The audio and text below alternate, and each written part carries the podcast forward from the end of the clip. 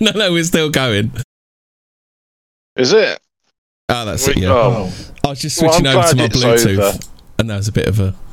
Yeah, yeah. Um, now I've got rid of the echo as well. Uh, we're live here and we're I'm live on. sick and tired of this theme tune. It's shit. I'll do another one. Someone put- should I'll put- make a new I'll put theme one- I'll put one of the new ones on. Birds. So we're live here and we're live on Dopey Chris's D Live. Um, uh, right, so uh, should we start? I'll Do you take you. I'll take you. Like you, you pair have decided you're going to be a great help tonight, haven't you? Just going to fucking leave me to it, haven't you?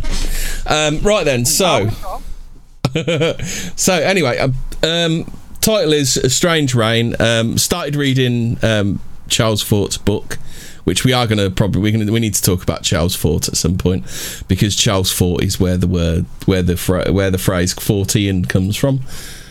Um, so Charles Fort, and then. Colombian market powder for that one, I think. uh, yeah, yeah. and Cha- and Charles Fort Charles Fort did speak a lot about um, strange rain, things that fell down from the sky. So basically, what I'm going to do is have a, have a quick flick through Charles Fort's Book of the Damned. Um, the Book of the Damned, unlike you think it would, it doesn't actually mean the damned as in the the damned in hell. It means it means about the damned facts, the fact the facts that are admit, omitted by scientists. Based. Based. Like. Yeah, yeah, he's- yeah. He's a pretty, he's pretty sound geezer. He didn't, he, he was no fan of the scientist. Uh, a scientist these days. The So he can't- isn't the scientist these days. ah, they're, they're just, they're just, they're just consensus merchants, aren't they? And uh, they're, uh, they're scientists, they're facts for hire, aren't they? Yeah, yeah, basically, yeah.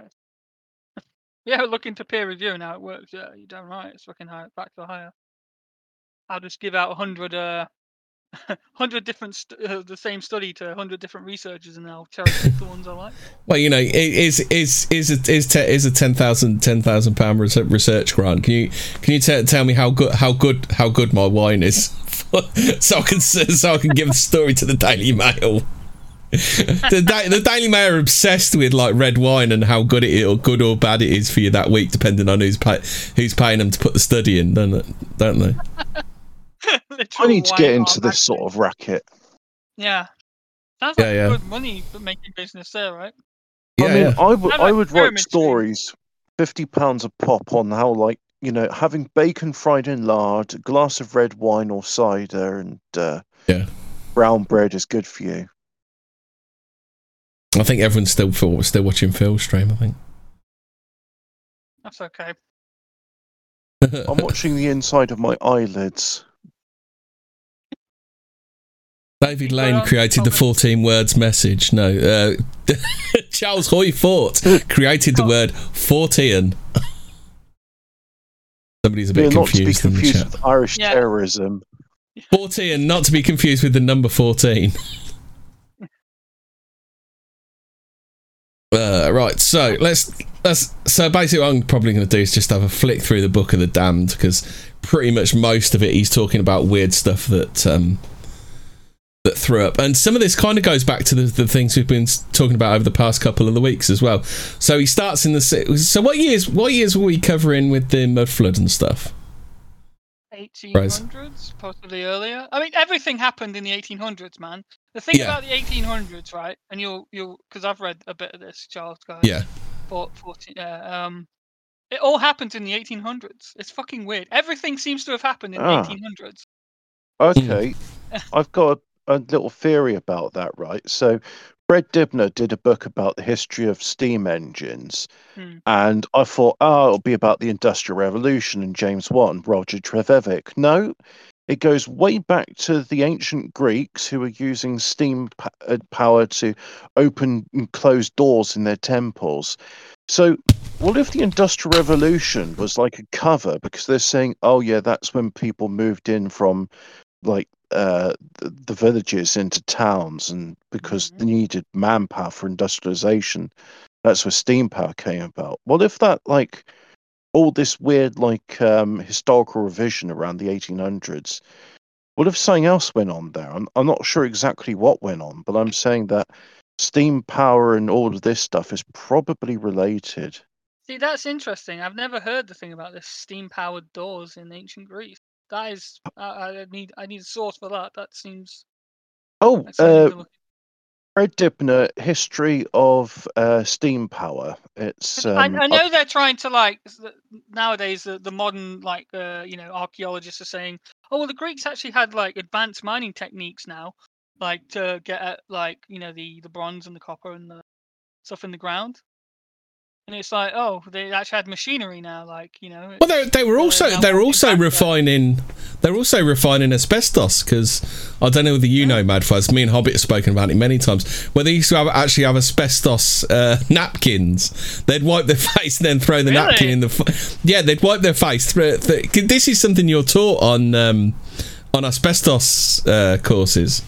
So, because like part of my work, I have to do asbestos awareness courses, and we're actually told this during during the thing that the Romans used to have um, asbestos napkins. They'd wipe the face on them and then throw them in the fire.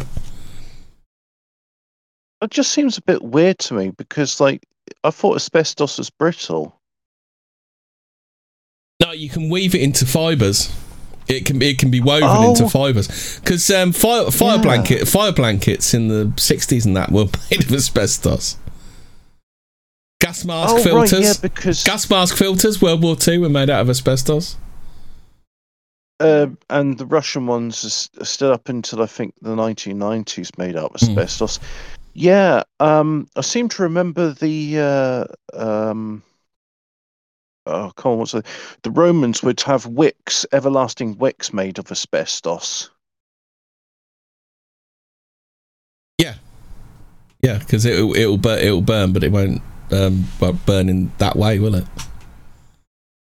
Yeah, it just what it wicks up whatever fat you've put into it. It just uh, Hmm. so it's an everlasting wick.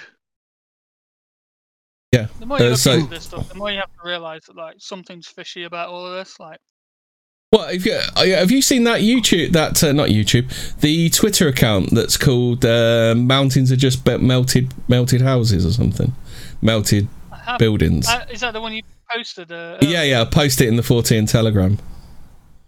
yeah I, I, I had a it, melted houses Is it melted houses? Ma- mountains are melted brick or something. Hold on, I'm gonna have to have a look. so it's not I'm gonna have to double check talking- this. I'm not talking about the ancient trees, you know, of that are described. No, this like, is where they're actually saying that mountains are. Hold on one sec, I've got to find it.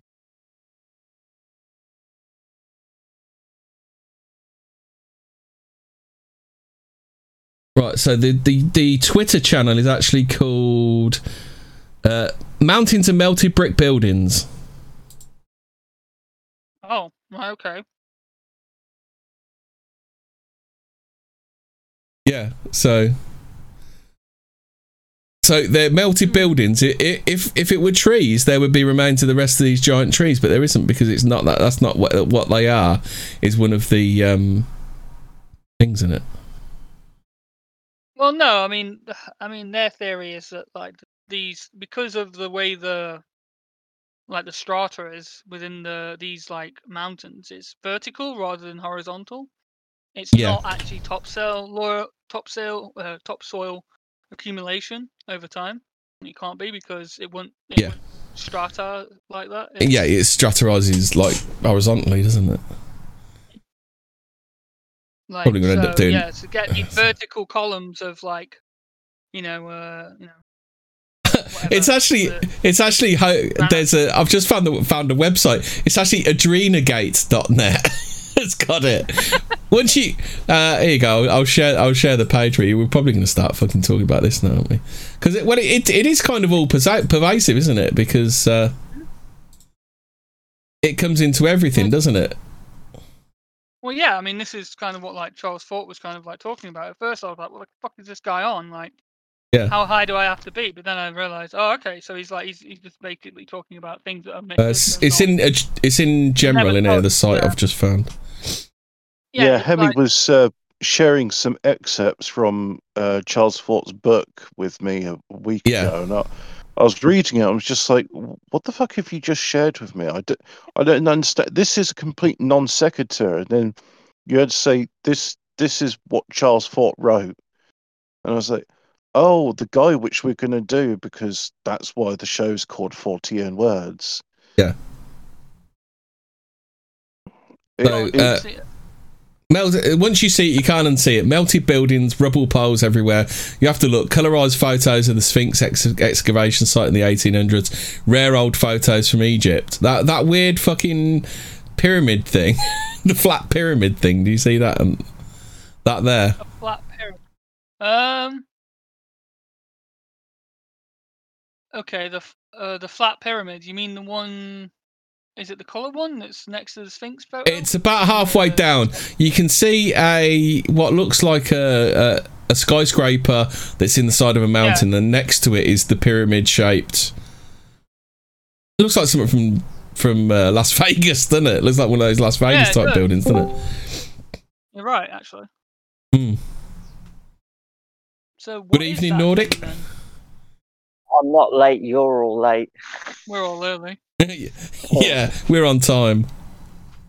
Had to go up PC One and get a Steam card. uh,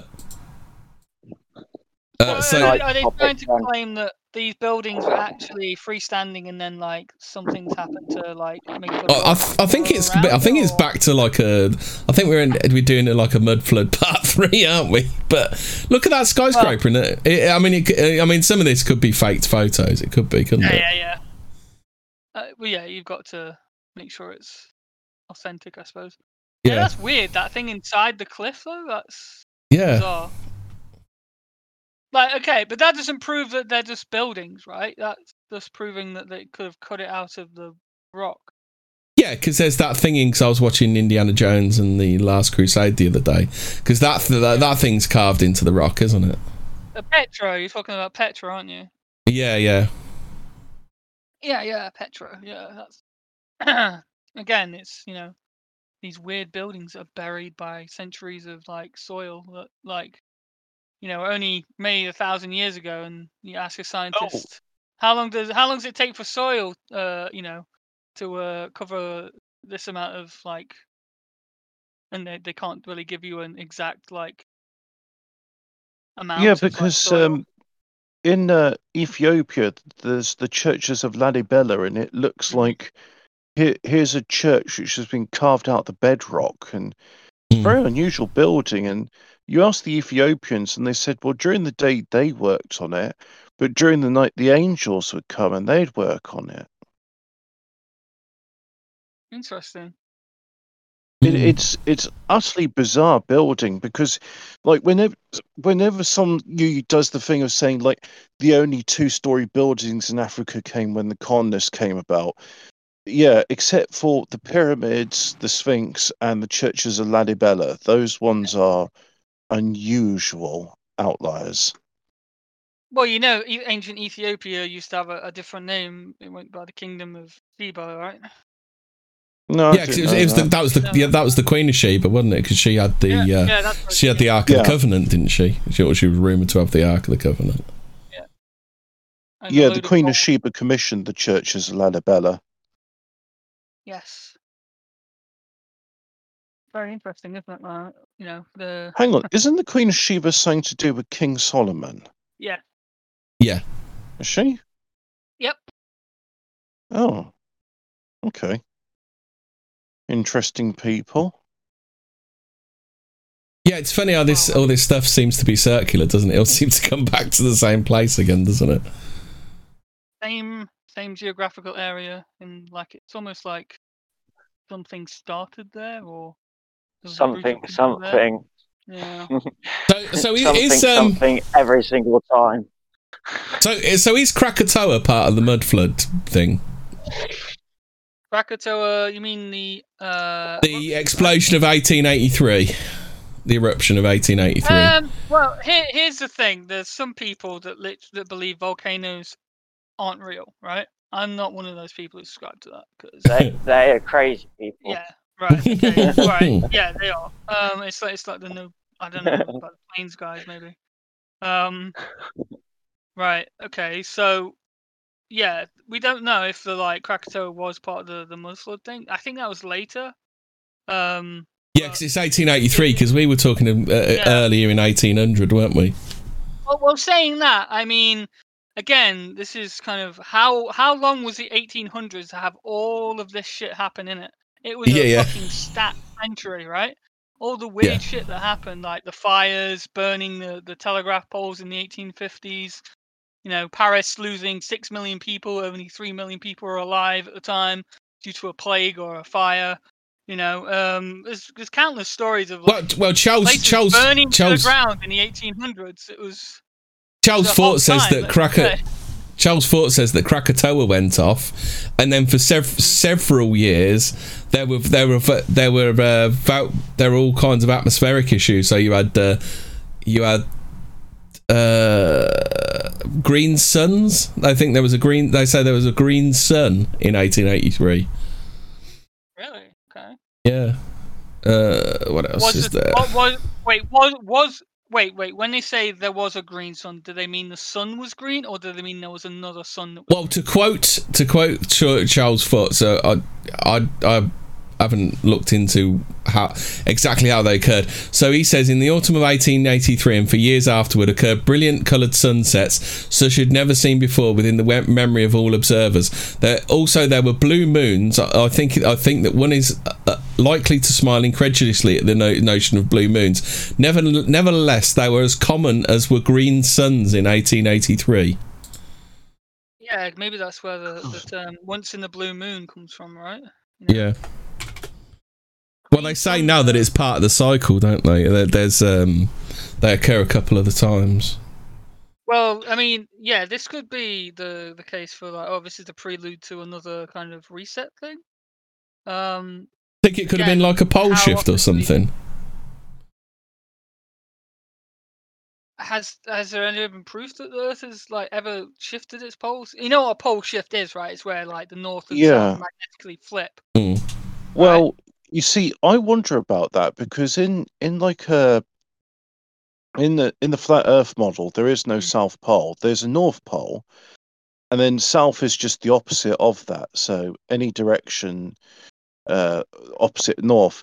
Now, I'm wondering about this, and I'm thinking to myself, okay, so if the world is flat and there's evidence of pole shifts, where you look at the sedimentary layers on the abyssal plain and you see that the the the magnetic iron particles they they form one way or another based every 10,000 years based on which way the pole's pointing and then i think okay so on the flat surface and you've got magnets maybe Mhm. it's just there's a different flow um i'm not sure what's going on there because uh, I- I mean, like people say with the globe Earth, oh, occasionally the core of the Earth flips and then the poles change, and uh, right. Or the other explanation is that on the globe Earth, because you've got a crust on the liquid mantle, eventually the poles become top heavy, and because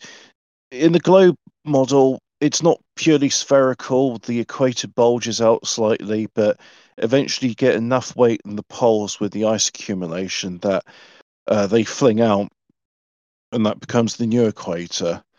Um, but I, I mean, I don't know no now, and uh, I'm even starting to wonder. Like, for example, with the unusual lights you get around preceding earthquakes, like lights in the sky. There's a lot about our world and the way it behaves that we don't know and we probably won't get to know because I think they hold this sort of information to have like power over something. It's not for us mere cattle to know about it. So we can speculate, but probably by the time we get to see the truth is when the you know continental upheaval happens. Sometimes I even wonder, you know, if, if the continents have like shifted and uh, Well, that's like yeah. You start questioning everything, don't you? Did have the continents ever moved? Have they? What- How would they move? Because uh, you know, the, again, like the cartoony, you know, TV will show you maps where Africa and uh, you know Brazil are joined. But the thing is, they don't take into account like sea level rise, like in their own model. So when they show you that, it's like, hold on a second. Like there was Well, that's the other thing I was wondering water. about. Is it is it No. that are the, the amount the waters like occasionally they get locked up and uh, they they flood and recede. Hmm. So is it that the sea levels change, or is it that land masses go up and down? I, I guess you could say maybe it's tectonic shifts as well, but then at the same time, that relies on you actually trusting that what they're telling us is the truth. How do we know these tectonics work the way they say they do? How do we know any of this stuff works the way things say they do? Well, we're, t- we're, to- Well, we're that's told it. that, we're told it's the tectonic plates smashing together that cause mountain ranges, aren't we? Yeah, Because we're lied to about so many things, I find it uh, I find it very hard. Now, here's something which I do believe: Scotland and England are two on two con- different continental plates, and that's why the geology of Scotland is different to England. And I think you can even say the Scottish and the English are a distinct race of people. Like people of Northumberland are different to those of Renworthshire or whatever it's called. Um, I'm not sure what's what's the southernmost of the Scottish shires, but they are distinct people. It's like yeah, because they are of different soil. Oh, funny enough, uh, the Scottish. You're probably looking at like the Black Isles and everything. Well, they Hmm. say they say in Scotland the Isle of Skye is like the one of the oldest like uh like geological formations like ever on you know when the earth was cooling like the Isle of Skye was like the rock that's made out of was the thing that cooled like first like it was Oh. like one of the uh, oldest like yeah geological kind of like you know rock you can like go back and date like so it's kind of like yeah, but you- what you're saying about like Scotland's like geology rocks are, but then that would then you question well there must be a fault line and if they're on two different continents, why didn't they have earthquakes like they do in San Francisco? Well, uh, that that's the bit I like to know because I mean Edinburgh is a dormant volcano, Hmm. and I'm thinking yeah. So, I mean, there's probably like um. Actually, yeah, there is. There's a there's a plate. Is it in Sicily or somewhere between Africa and uh, uh, and and uh, Europe, and that's why Vesuvius occasionally pops its top and uh, blows. And has Vesuvius erupted this year, or am I just imagining that? Don't they keep don't they keep saying that it's long overdue a, Yeah.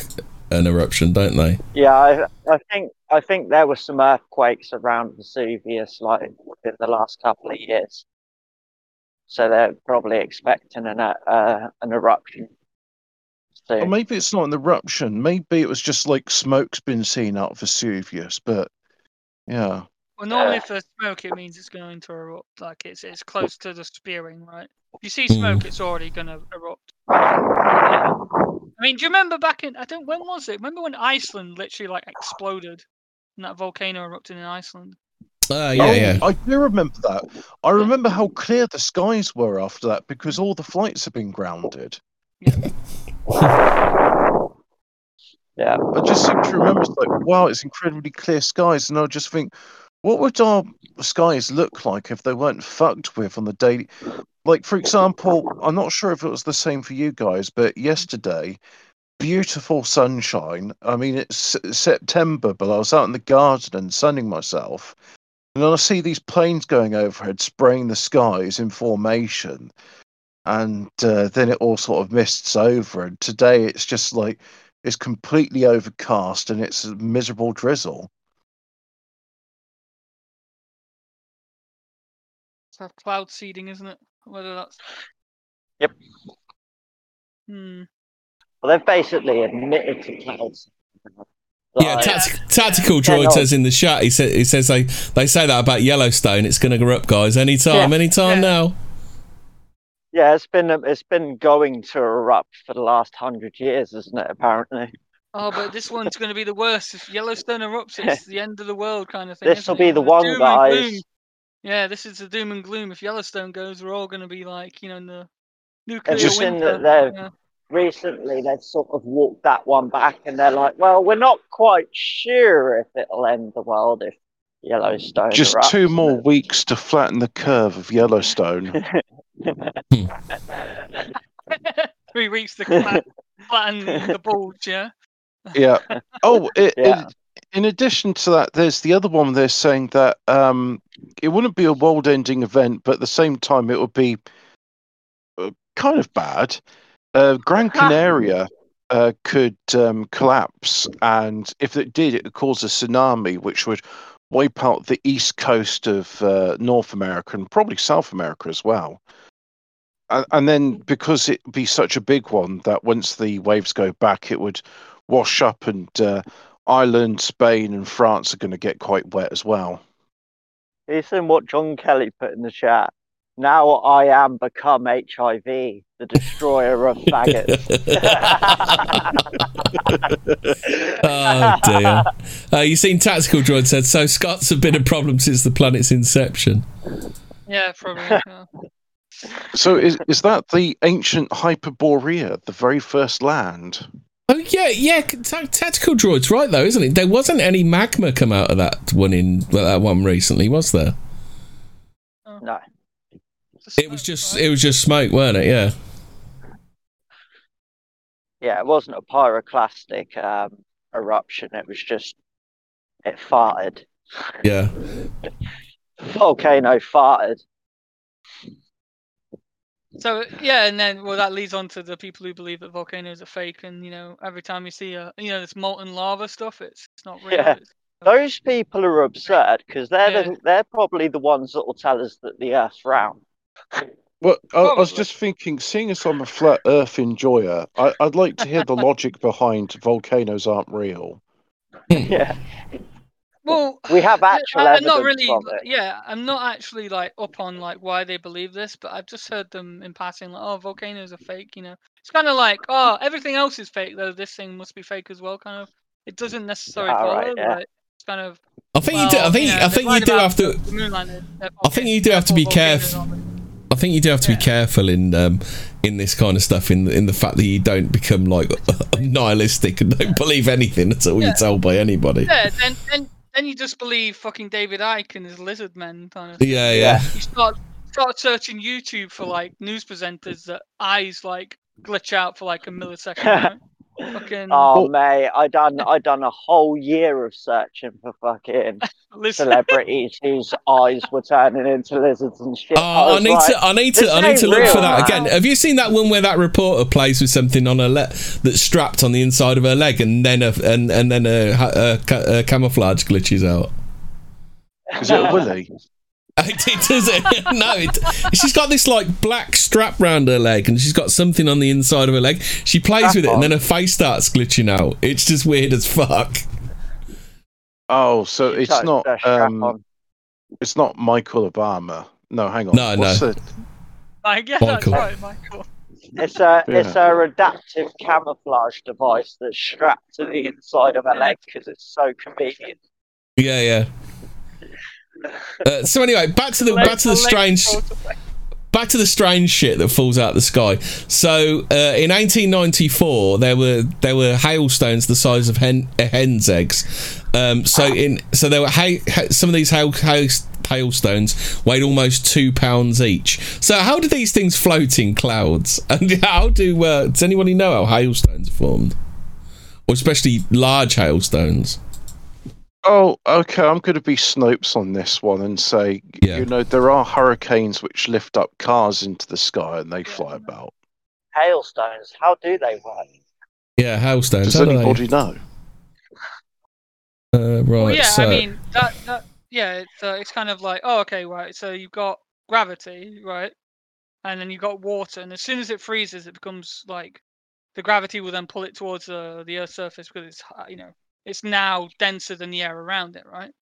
Yeah, Oh, but no, it's even- believe- So, Oh, so I've got I've. I've found I've found some science. So the la- large hailstones fall fall from deep cum- cumulonimbus. That's a perfect pronunciation. Easy for Calm. you to say. Yeah, the cloud base may be 3,000 feet above the ground with tops as high as 60,000 feet. Much of the cloud will be composed of supercooled water, drop, water droplets. As the hailstone falls, it will collect water drop, droplets which instantly free, freeze and form a layer of ice. It may then be caught in a vigorous updraft, and as it is car- carried back higher into the cloud, it collects more droplets and ice. So basically, they float. Uh, yeah, no, that's They that's float right. And until the, they're. Yeah. Okay. the bigger the hailstones are, the more they've been going up and down, up and down. Because like Yeah. places like um, South Africa, they get big Do you believe that hailstones. shit? Sorry, like everything you know about physics, do you actually believe that shit? Show me that happening. Not Well, just tell I've me seen- it, show me it. I've, Show I've it seen then. big objects um, floating in the sky. One of the No, I want to weirdest see a things. help. We've got camera technology these days, right? We just Yeah, stick a camera when- in a cloud and track the the mass going up and down. Because it must Well, be going oh, up and down for Well, a can't we just right? can't we just throw a GoPro? Can't we just throw a throw a Go, GoPro hard enough so it just floats through the cloud like hailstones do? Hobbit, Hobbit. What Yeah. what you saw what you saw while you were on LSD doesn't count, Hobbit. the difficulty with trying to do Mad Fuzz's experiment is like um, clouds are opaque, so it's difficult. Ah, bollocks. are um, can infrared? Uh, ca- I don't think clouds block infrared, so maybe you could use an infrared camera. I just want to see the the bobbing hailstones inside a cloud. That's all I want to see. That's the Yeah, The Hailstone Party. I I too want to see that. like a tall tale. So I can buy. is, I'm I trying can. I can like- buy. I can buy the hailstone theory. You know that it's a super cool droplet that Yeah. picks up droplets on the way down. Yes, I'm not. I'm not. I'm not saying I don't buy that one. The bobbing again. up and the bobbing up and down doesn't sound quite right, does it? I mean, uh, how would you devise an experiment to to monitor Yeah. this stuff? I mean, what a Yeah. hot air balloon with a camera, or a drone, or gliders? How how, how would you get a camera up there? The hailstones are in the cloud going. Mate, we can go right. We can go to space. We've been to the moon. Surely we can fucking put a camera in a cloud, though, right? Yeah, but I'm trying to think of like the practical logistics. Like, okay, Holy so shit! In Oh, I 2000, how about this one then? In 2003 in Nebraska, a hailstone almost the size of a bowling ball fell on June the 22nd. here's So that had been bobbing up and down What- a real long That- time. Yeah.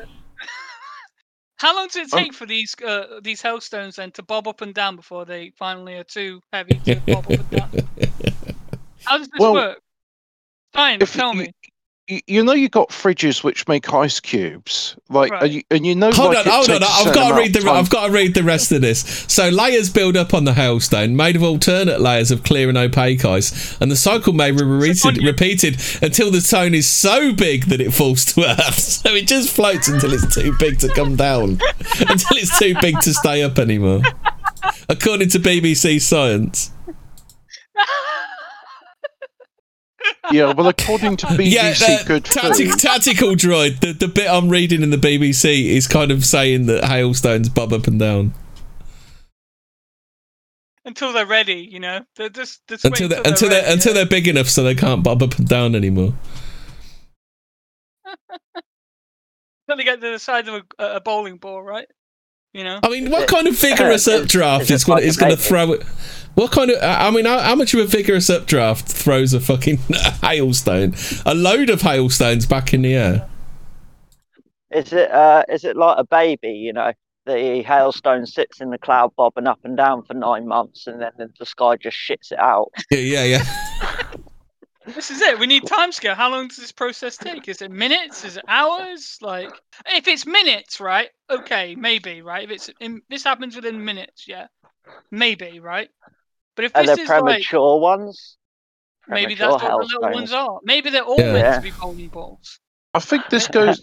I think this goes to prove just how little we understand about our atmosphere. Because how do these clouds form? Like my understanding is, like if you got a thunderstorm, you're going to have one of those big clouds that goes up and down the layer at, at like many thousand of feet. But then you've got like these clouds which form at different layers.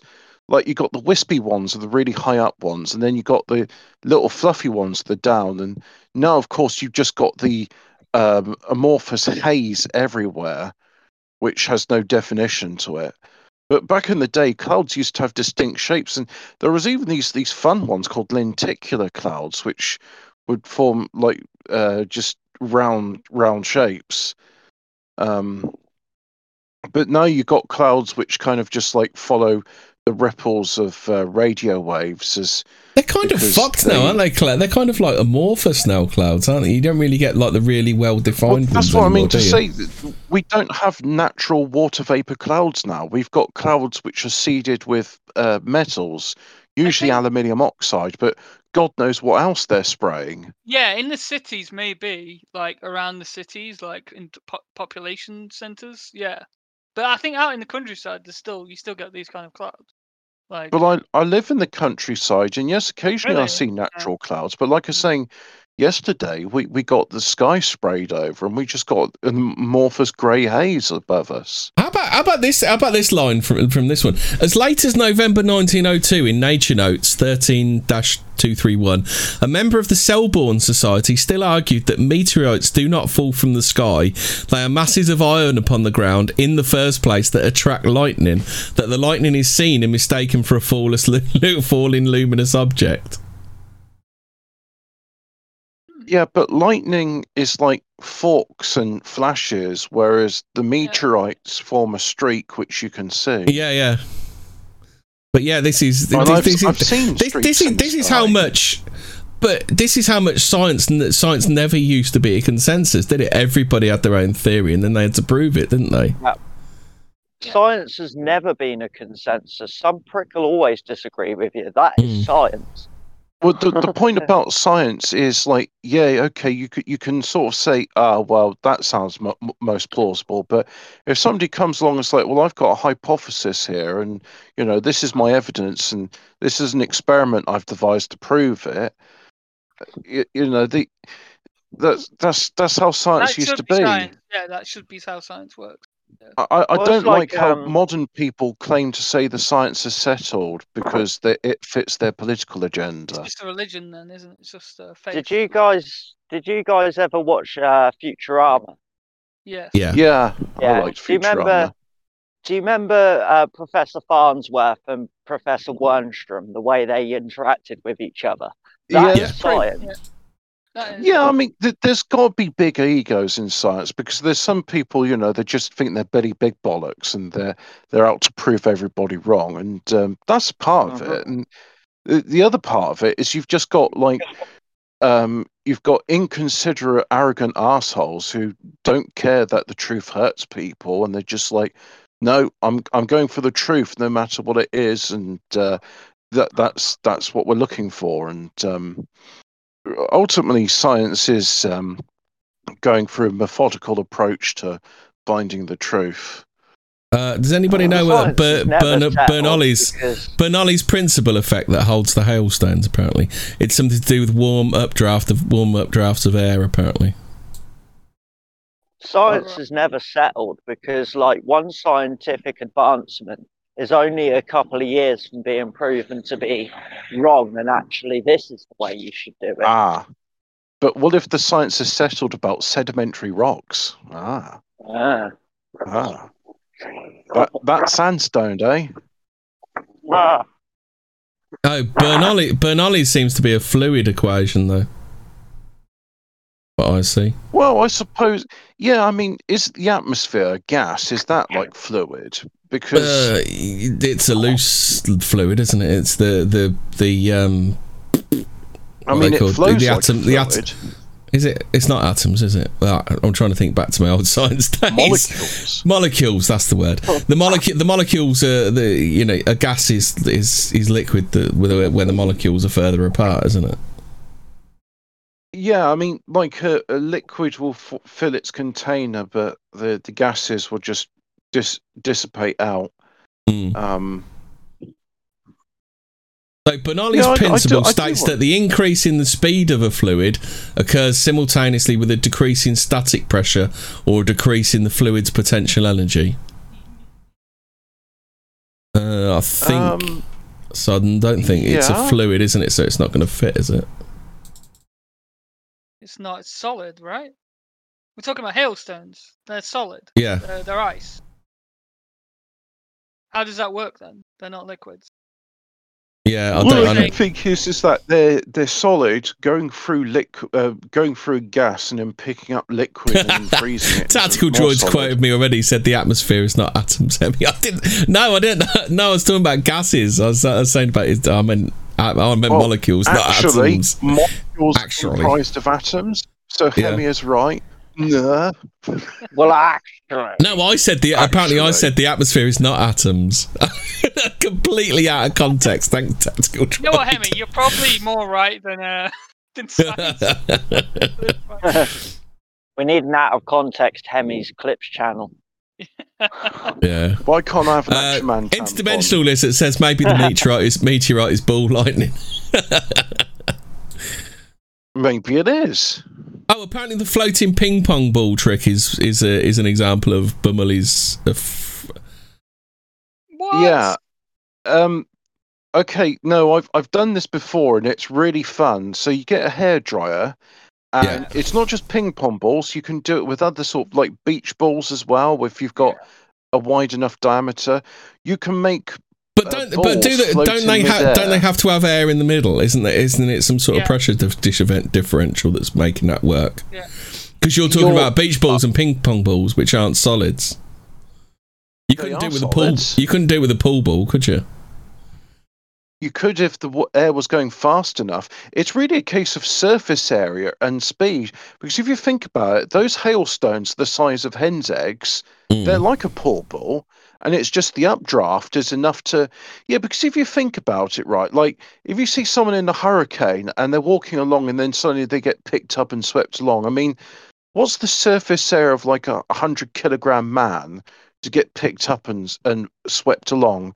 Hailstones, even bowling ball size hailstones, Mm. I would say the surface area compared to mass. Yeah, because these that- these are these are a rare, of rare events. They're not they're not like everyday like meteorolog- meteorological conditions. So Well, no, I was, I was going to say, like, if you're talking about really big hailstones like that, you you got to have like a pretty strong updraft to do it.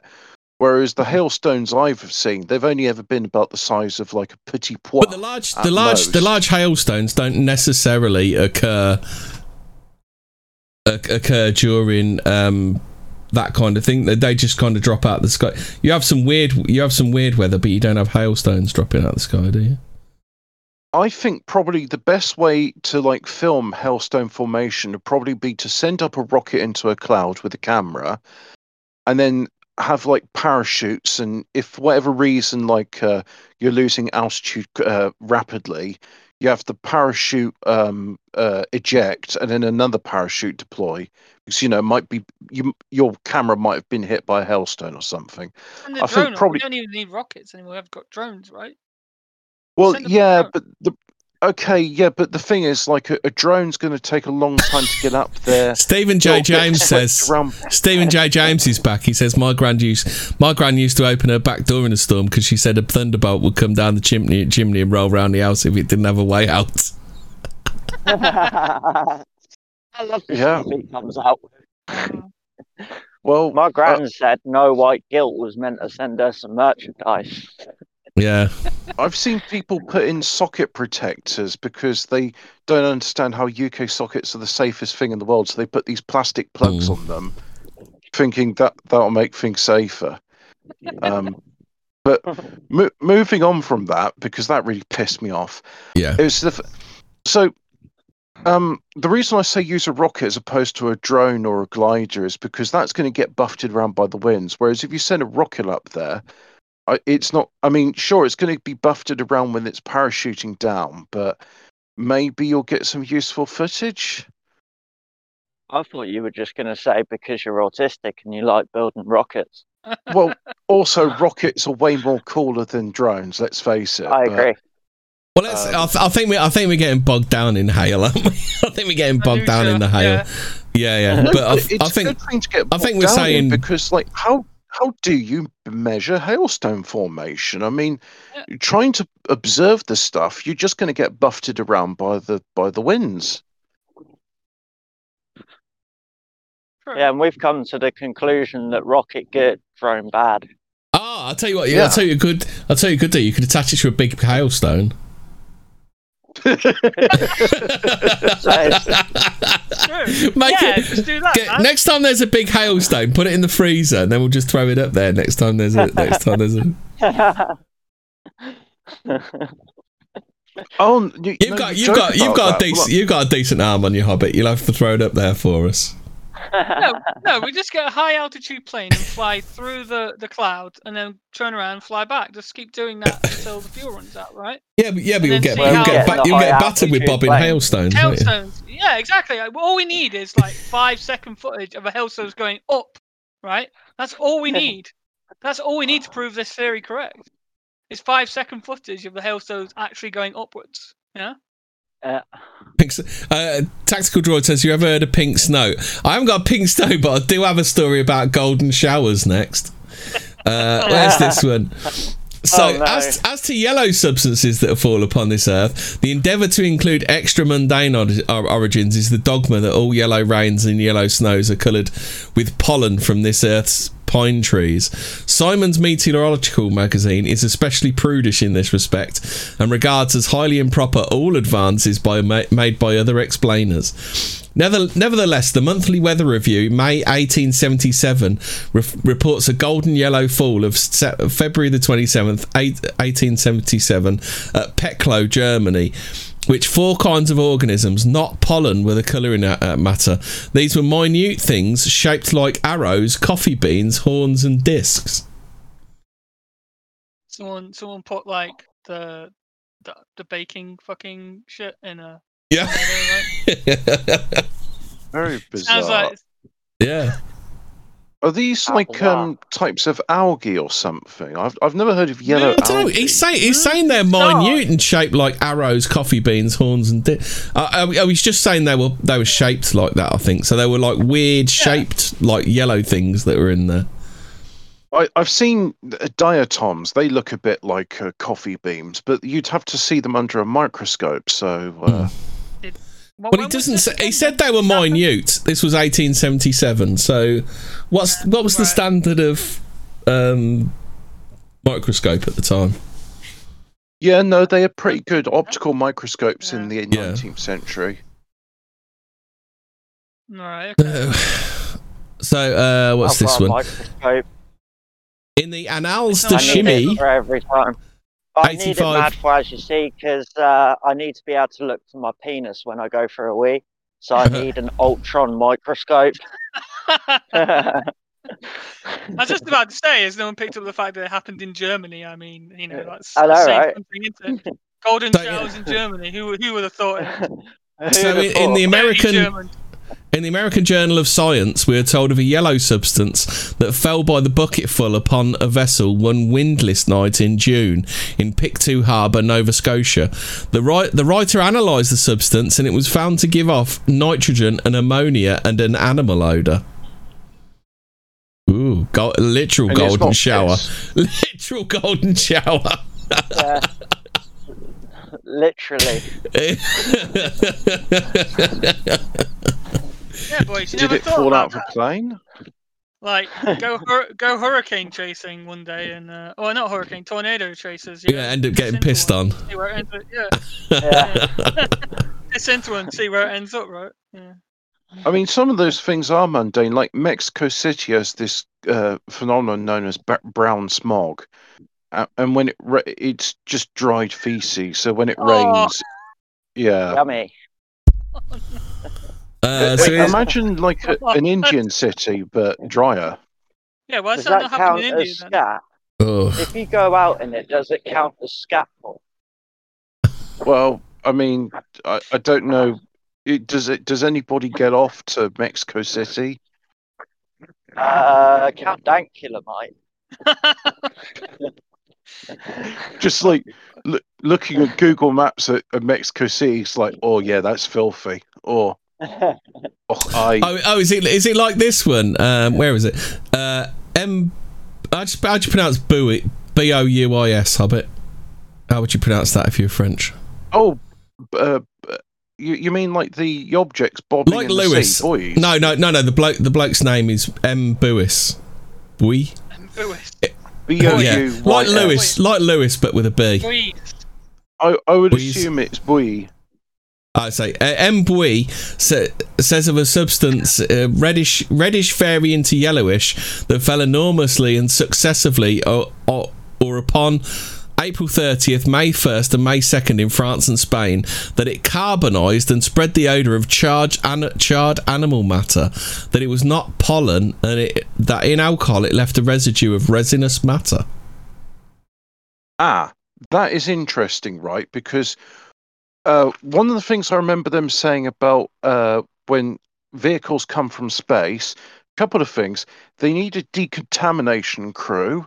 Uh, they're often uh, very statically charged, so they have to be the, the the people inside are told not to get out until they've been properly degaussed.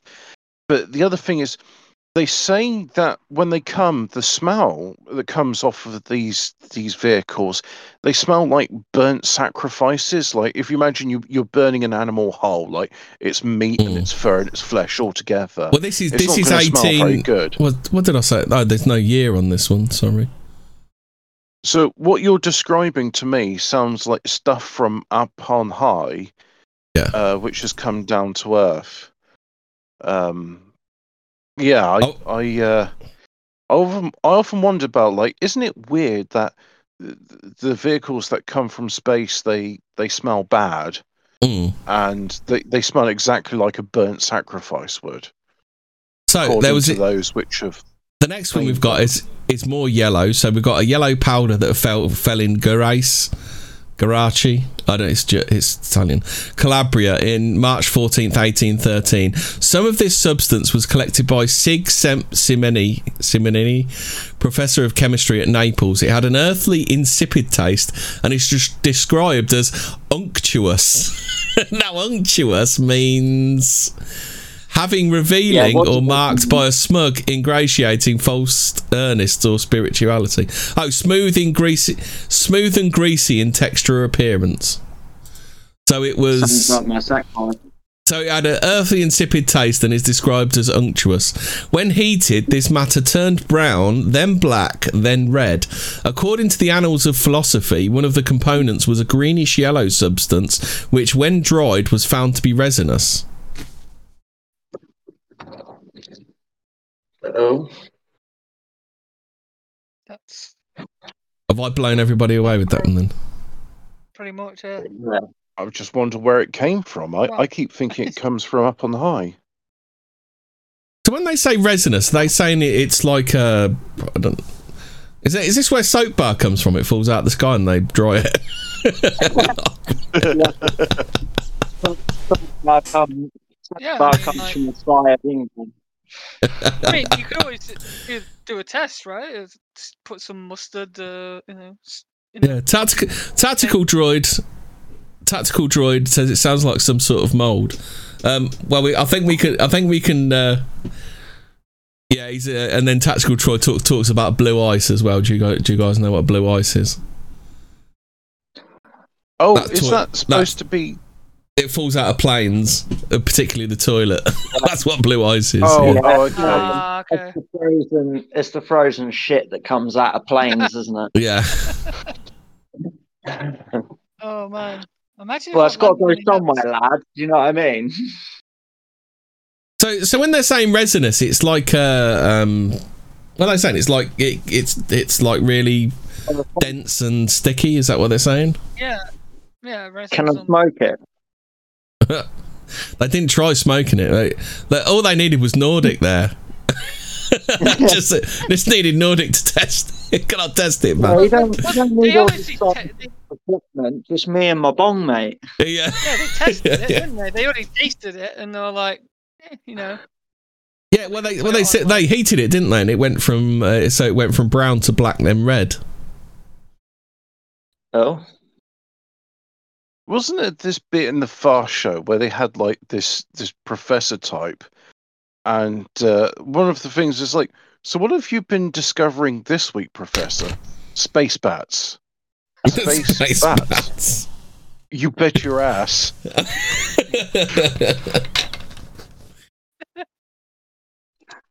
so right, so we've we've finished with the golden showers. We're now going we're now going to black black stuff falling from the sky.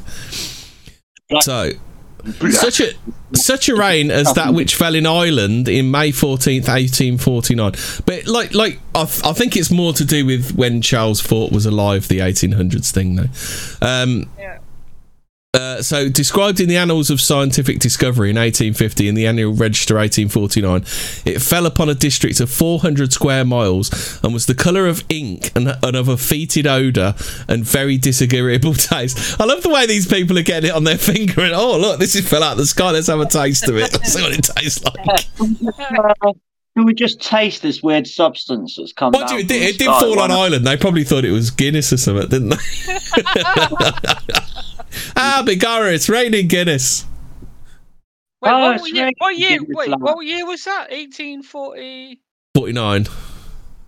Was that the year of potato famine? Don't know. When was the potato famine? That was in the 1840s, wasn't it? Bloody potato famine. Is are we, are we are we saying that the potato famine was caused by black inky rain? Nah, we're, Uh, we're, we're four- saying that 45, 45 to 52 was the was the, was the potato famine. So it was during it was the during the yeah. it was during the potato famine. Interesting. Wonder if there's a Somehow they connection. starve while they're surrounded by fish. So so the uh, the sci- the, the quote unquote scientific uh, excuse for this is that uh, is this rain occur- the orthodox explanation of this rain occurs in nature March 2nd 1908 a cloud of soot that had come from South Wales crossing the Irish Channel and all of Ireland Okay. So just air from Wales then. so Well, is no, that's that's debunked because like we've. Is he saying this is acid rain, or is he trying to say that like? Because we've we've got our our, our like emissions go over towards Norway and like Sweden and stuff. Like, Yeah. So they don't have black inky rain, do they? no no in a word but surely the, surely black inky rain would have been falling everywhere during the 1900s so it wouldn't have been an out of Like, place thing industrial would it? revolution. Yeah, If it was true, soot. Yeah, Yeah. the whole the whole It country was the whole country was doing this. I mean, Okay. unless it was like, but but you'd you'd expect you'd also expect that black rain would be falling all around London at the time, all around the Yeah, anywhere, everywhere yeah. surrounding London at the time, wouldn't you? Manchester, places like that. Yeah, Mm. everywhere would just be like black rain, right? So also, so this is the- so so there was black rain in Switzerland on January the twentieth, nineteen eleven. Switzerland is so remote and so ill at ease. It, so ill at ease is the conventional explanation here that nature says of this rain that in certain conditions of weather, snow may take on an appearance of blackness that is quite deceptive.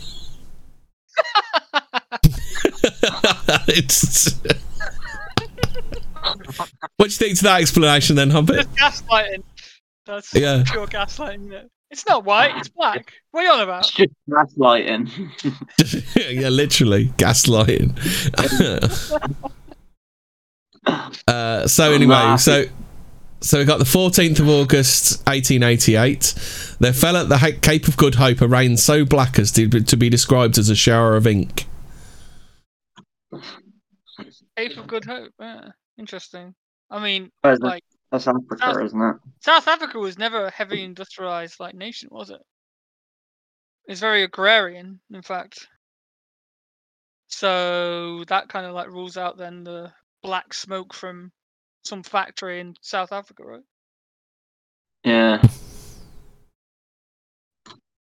Uh, so what else? died. Uh, no, no, I mean I was just uh, distracted for a second. Uh, so uh, what else? So we got some black rain in Slains, which I think is in Scotland. Uh, so January the fourteenth, eighteen sixty-two. Another at Carluke, 140 mile away from Slains. Uh, so you got two in Scotland at this time. But after two of these, after two of these showers, vast quantities of a substance, sometimes described sometimes as pumice stone, but sometimes as slag, were washed up on the sea on the coast near Slains. A chemist's opinion is given that this substance was slag, and that it was not a volcanic pro- product. Slag from smelting works. So now we have four black rains. Uh, contaminant that is irreconcilable with the origin from factory factory chimneys. Whatever may have been the quantity of this substance was so enormous that, in Mr. Rust's opinion, to have produced so much of it would have required the united output of all the smel- smelting works in the world. If if slag it were, we accept that a, an artificial product has in enormous quantities fallen from the sky. If you don't think that such occurrences are damned by science, read Scottish Showers and see how impossible it is it was for the author to have have this matter taken up by the scientific world. So basically they just fucked it off, wouldn't touch it. Yeah. yeah. It's kind of like ghosts, isn't it? Science won't touch that with a barge. Yeah, yeah, oh like, no, yeah, oh fuck. Like, Yeah. It's like, what's that? That Guys, sounds paranormal. What are you Yeah, on well, about? that, that, that's it. They they termed it like paranormal, isn't it? It's kind of like conspiracy theorists to like smear it, kind of like, ah, we don't want to talk about Yeah, pretty much. paranormal Like, things. we what? what? You, you you believe in ghosts? You fucking Yeah. lunatic. What's wrong Yeah. here? You say you say you saw dead people. let's investigate. No, let's not investigate that. You know, it's Let's Bible investigate says ghosts aren't you. Real. Yeah. You said you you said you saw spirits and evil beings and stuff. Well, we've got Yeah. this room we'd like to show you. It's um, don't worry, it's padded. It's padded for your safety. Don't worry. So there's I've got That's some like the, more um, here. So in in Tim's year Tim T I M B Tim's yearbook 1851 uh 270 there is an account of a sort of rumbling as of wagons heard upward for an hour without ceasing. July 16th 1850 Bulwick Rectory Northampton England. On the 19th a black rain fell. So they heard so they heard a like real real big rumbling. And then 3 days later the the, the black rain fell. Um, Chocolate rain. So in Nature 30 6, a correspondent writes of an intense darkness at Preston, England, April 26, 1884. Page 32, another correspondent writes of black rain at Crowle near Worc- Worcester, April 26th, and and that a week later, May 3rd, it had fallen again. Another account of black rain upon the 28th of April near Church Stretton, so intense the following day Brooks was still dyed with it.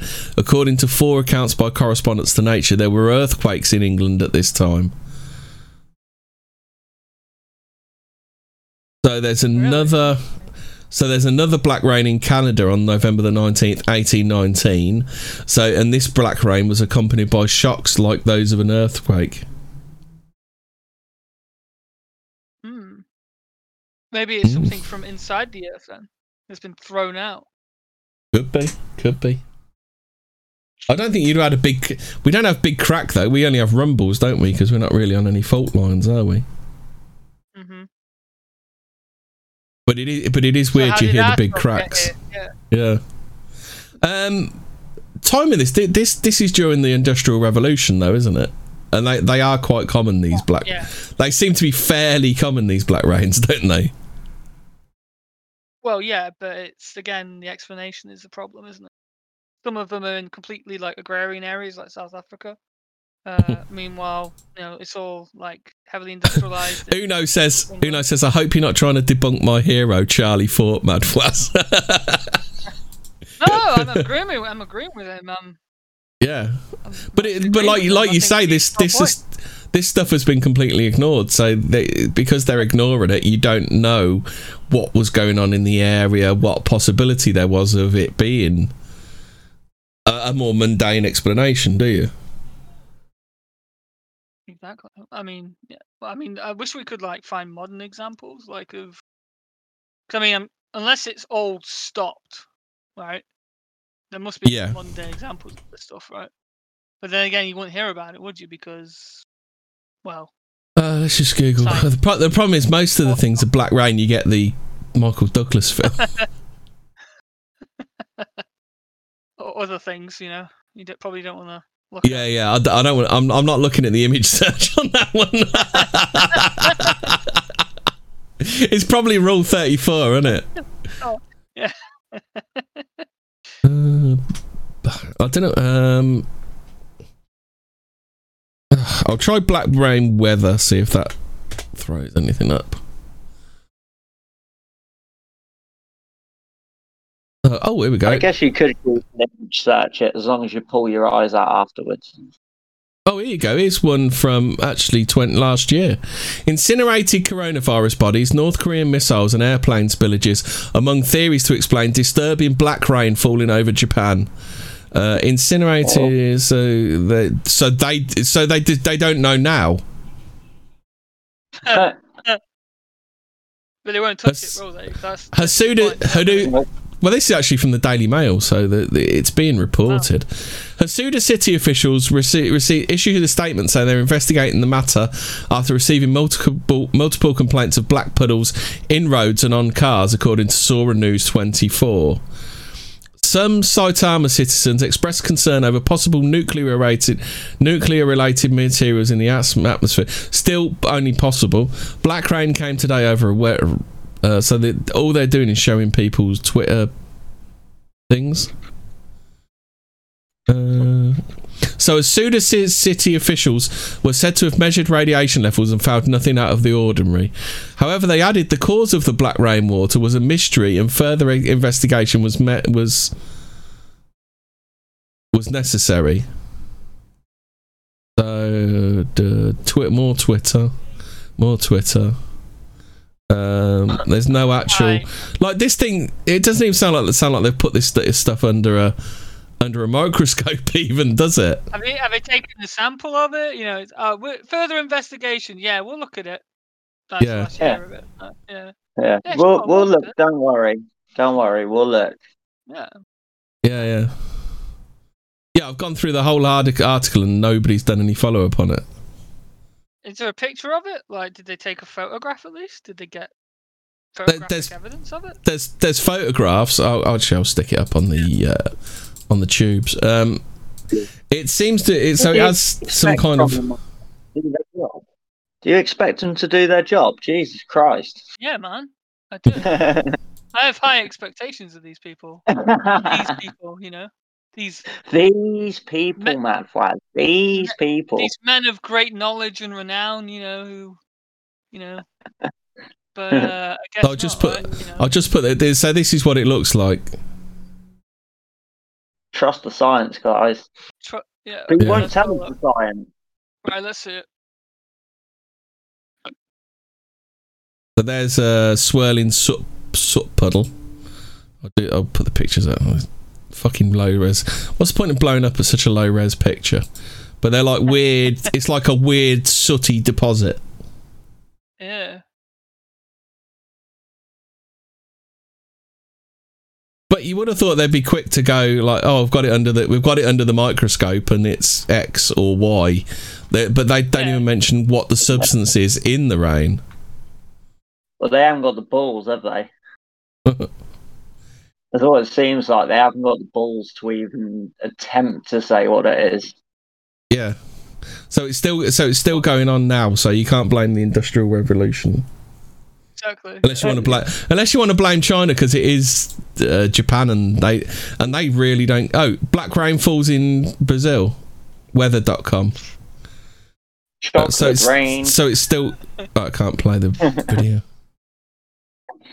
Uh, every Well, they've got a time. video of it falling. Then that's that's also yeah. If it's actually like been captured falling as well, it's that's more. The video's gone though. Uh, well, Oh. hmm, interesting. Why? Hmm. Why would why would you? Yeah, okay, that's just Mhm. puzzling. Ah, you don't need this video, guys. What? What? There's a, there- I've, I've only found two stories about it though, Good, but it's I think it's one of those it's one of those things that's quite hard to Google unless you get the right uh, Yeah. Unless you figure Have out you the right tried duck, duck, keywords. That's what I'm Try using. I, ne- I never use I never use Google. I just I just use Google as a verb. Have you tried it on Pornhub? See what comes. yeah, yeah. Oh no, no, no, no, no, no. Uh, so anyway, that, that's black. That, so that's black rain. Can you Um, imagine if like you actually did search on Pornhub and they had more like authentic? Ah, specific, uh, grim, yeah. I don't know. that would be that'd just be the biscuit, wouldn't it? Fucking hell. What Uno's saying resonance of the tilted earth. What's he say? What does that mean? Does anybody know what that means?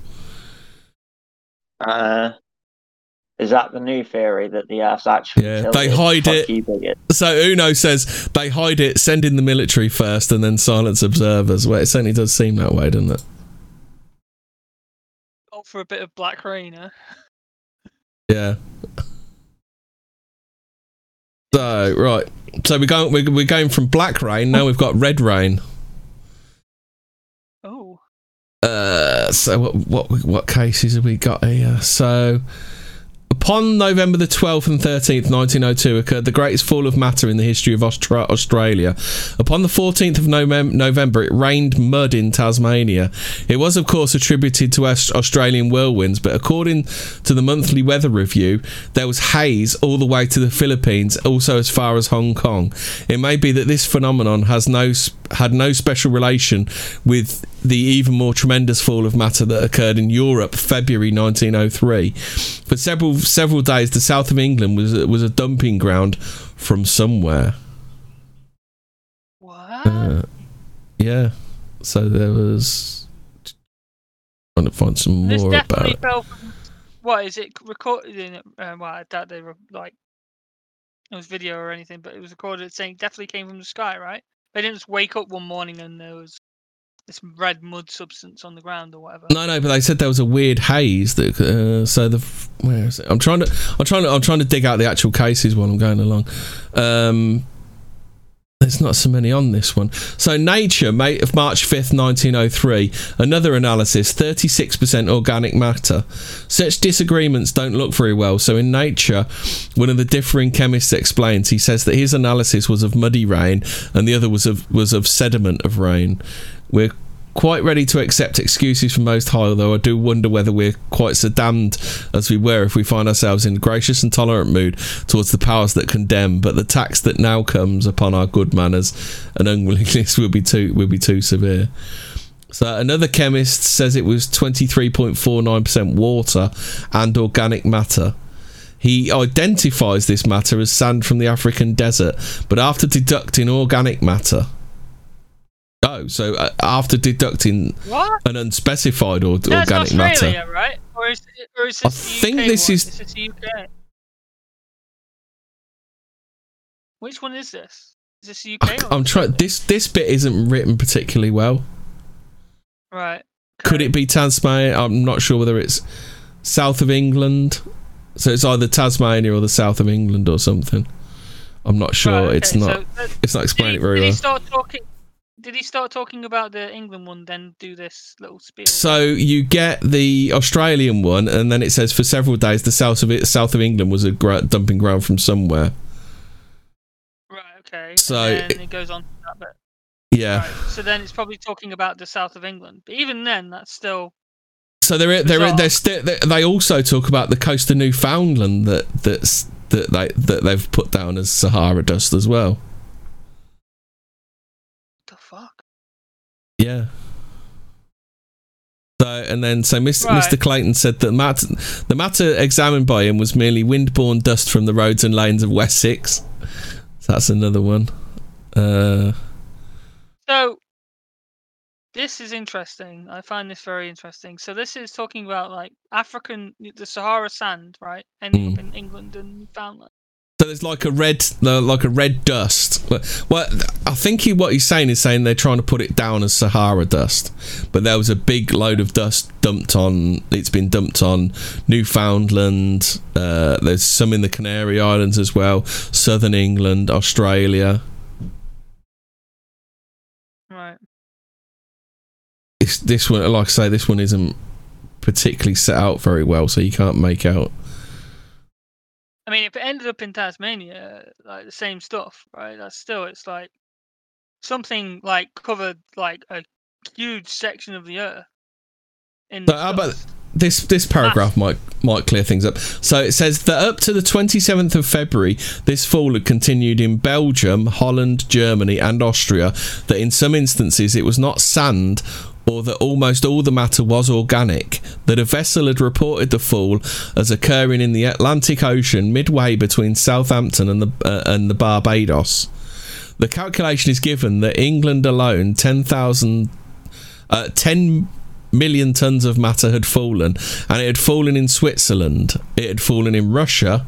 Not not only had a vast not only had a vast quantity of matter fallen several months before in Australia, but it was at this time falling in Aus- uh, but it was at this time falling in Australia.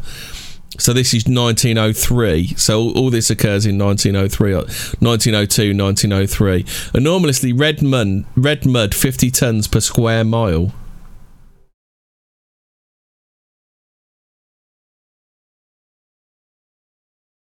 All So- across Russia, from England to Russia, you 50 square ton.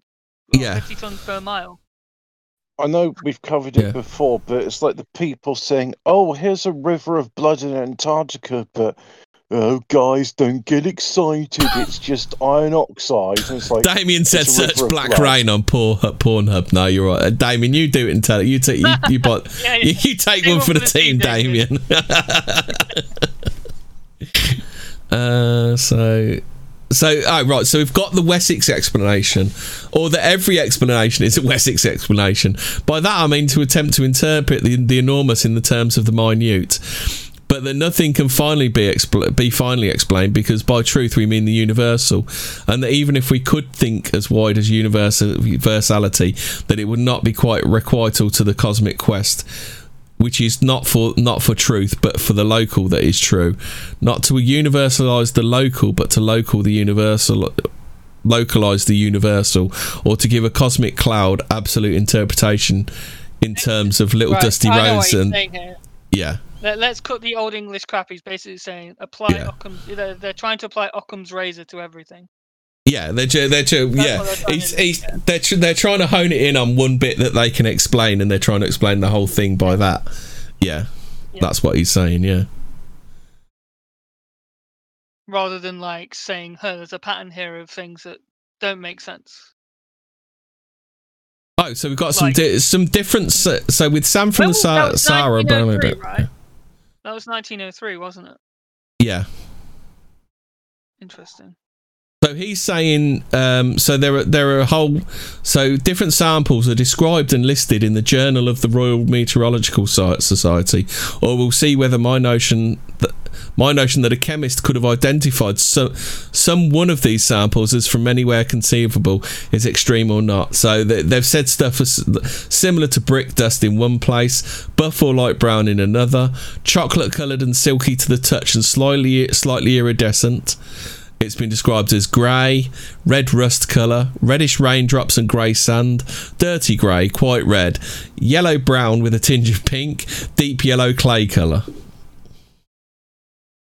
So these are so these are different things in different places.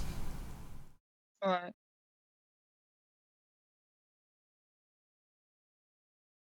What do you think, Hobbit, to the this one then? Well, again, I'm reminded of the rivers of blood in Antarctica. But Yeah. uh, also, I've been distracted because I thought I was having deja vu. Uh, but no, uh, a, a cargo vessel has struck ground in the Suez Canal. Oh, And I think to right. myself, hang on, hasn't that already happened? And it's like, yes. Now Has it managed to turn twice sideways? And is it is it is it Hillary Clinton's boat again? Did it Yeah, draw a it- it- penis this time as well, or did it draw a It- vagina?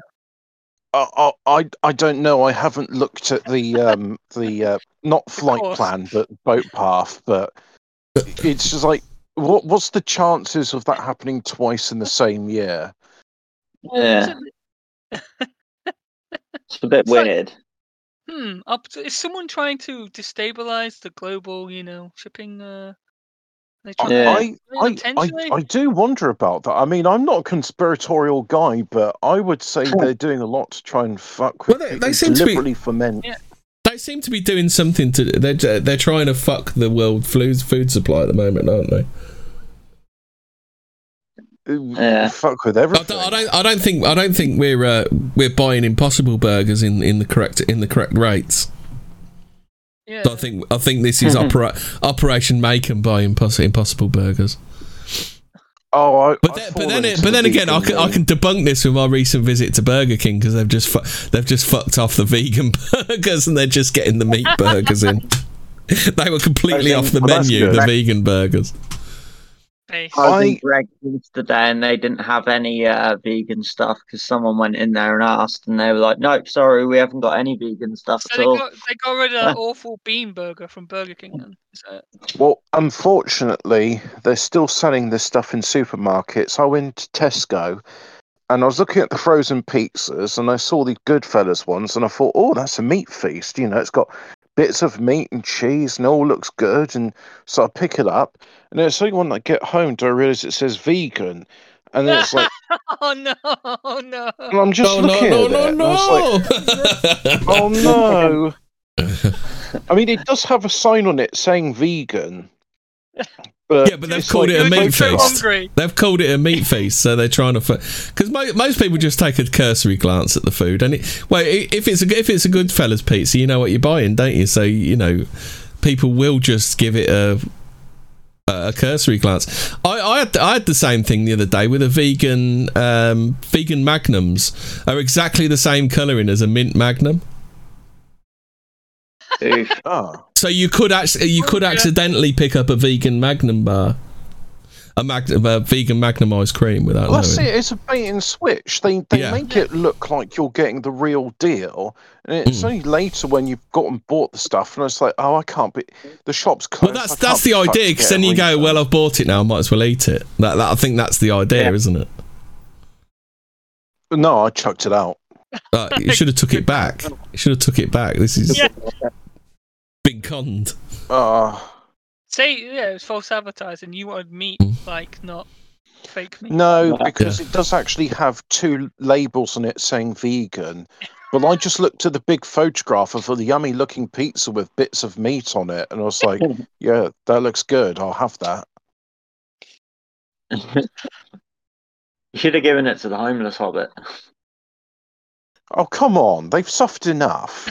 And anyway, Neil doesn't live anywhere near me, the fucker.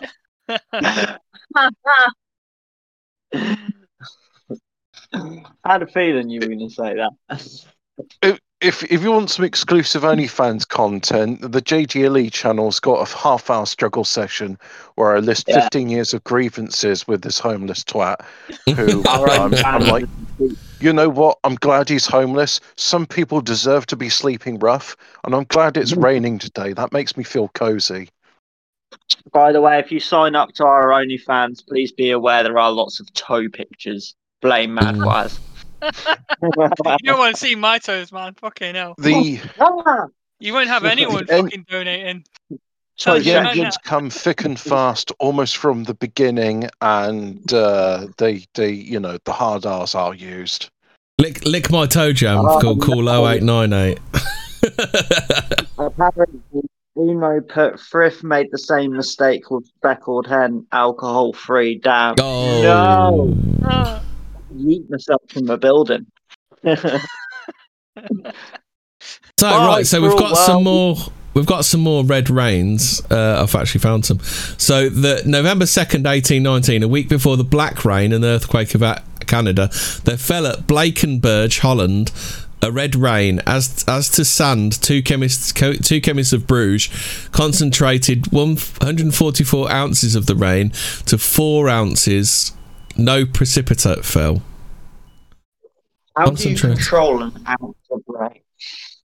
But the color was so marked that there had that there had been was so mark, marked that there had had been sand it would have been deposited if the substance had substance had been oh so what they're saying they reduced 144 ounces of rain to 4 ounces is Yeah. that right hobbit So does that basically, sound they're, right they're trying to separate. Yeah, they're trying to separate the materials, right? The- and in, qu- and in quotes they say no precipitate fell so they're saying no sand fell is that what they're saying but the color was so marked there had that that had there been sand it would have been deposited. If the substance had been diluted instead of concentrated experiments were made and various reagents did cast precip- precipitates but other than sand. So whatever was color in this rain wasn't sand.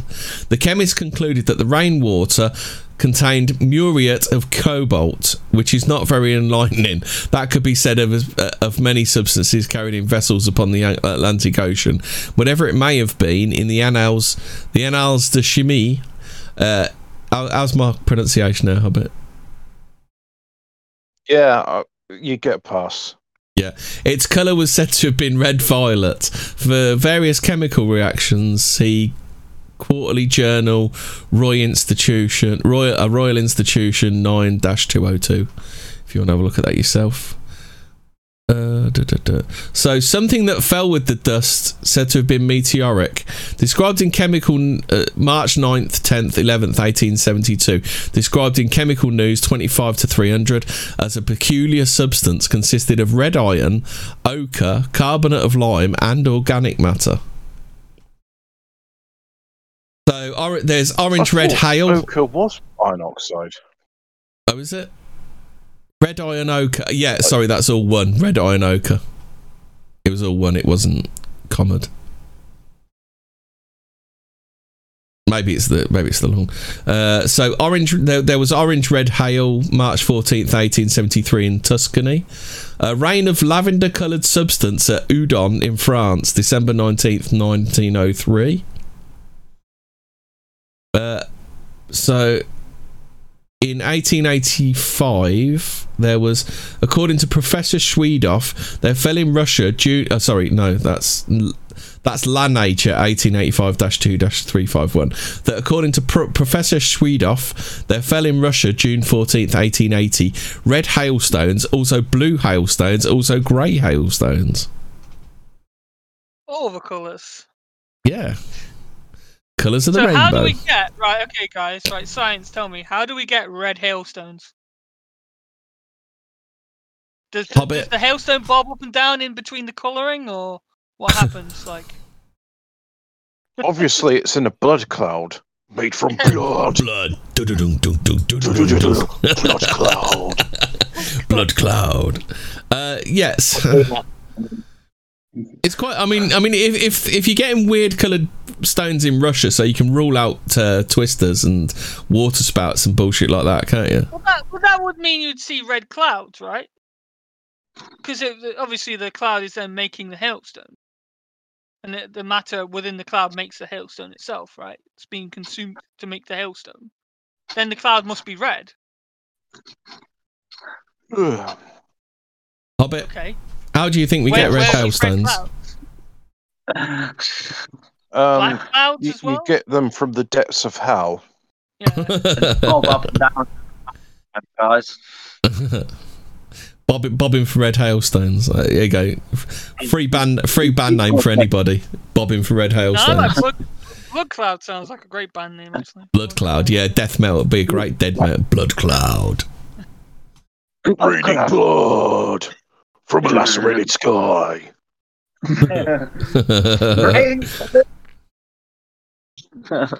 So in Venezuela, Ap- April 17th, 1886, you've got hailstones of red, some red, some blue, some whitish.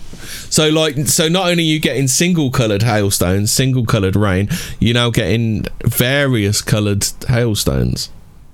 Is there a rainbow coloured one? Rain, but yeah. Well, it's just not inclusive enough. Just I'm surprised there's no rainbow coloured ones. It's just like, oh, it's just bobbing up and down through a hail. It's like the Venus thing through Swampcat. Hailstones are homophobic. That's what it is. the hail, the hailstorm through a through a, a- a rainbow. You know. That's Is hail based? Questions next. Uh, yeah, it's hail based, Bubba based. Uh, so wait, what you got? So you got another one from July fifth, eighteen eighty-seven. Quotes a Roman correspondent to the London Times who sent a translation from an Italian newspaper that said a red red rain had fallen in Italy, June twenty third, eighteen seventy-seven, containing microscopically small particles of sand. So, do you get microscopic sand? Because sand is just broken up rock, isn't it? supposed. How small does sand get? I believe that sand forms. y- You got particles anywhere from two millimeters to 0.1 mil, and Mm. anything finer than that is called dust Yeah. or silt, Okay. depending on how wet it is. I'm hoping there, there'll be some like dust rock aficionados in the chat who'll say, Yeah.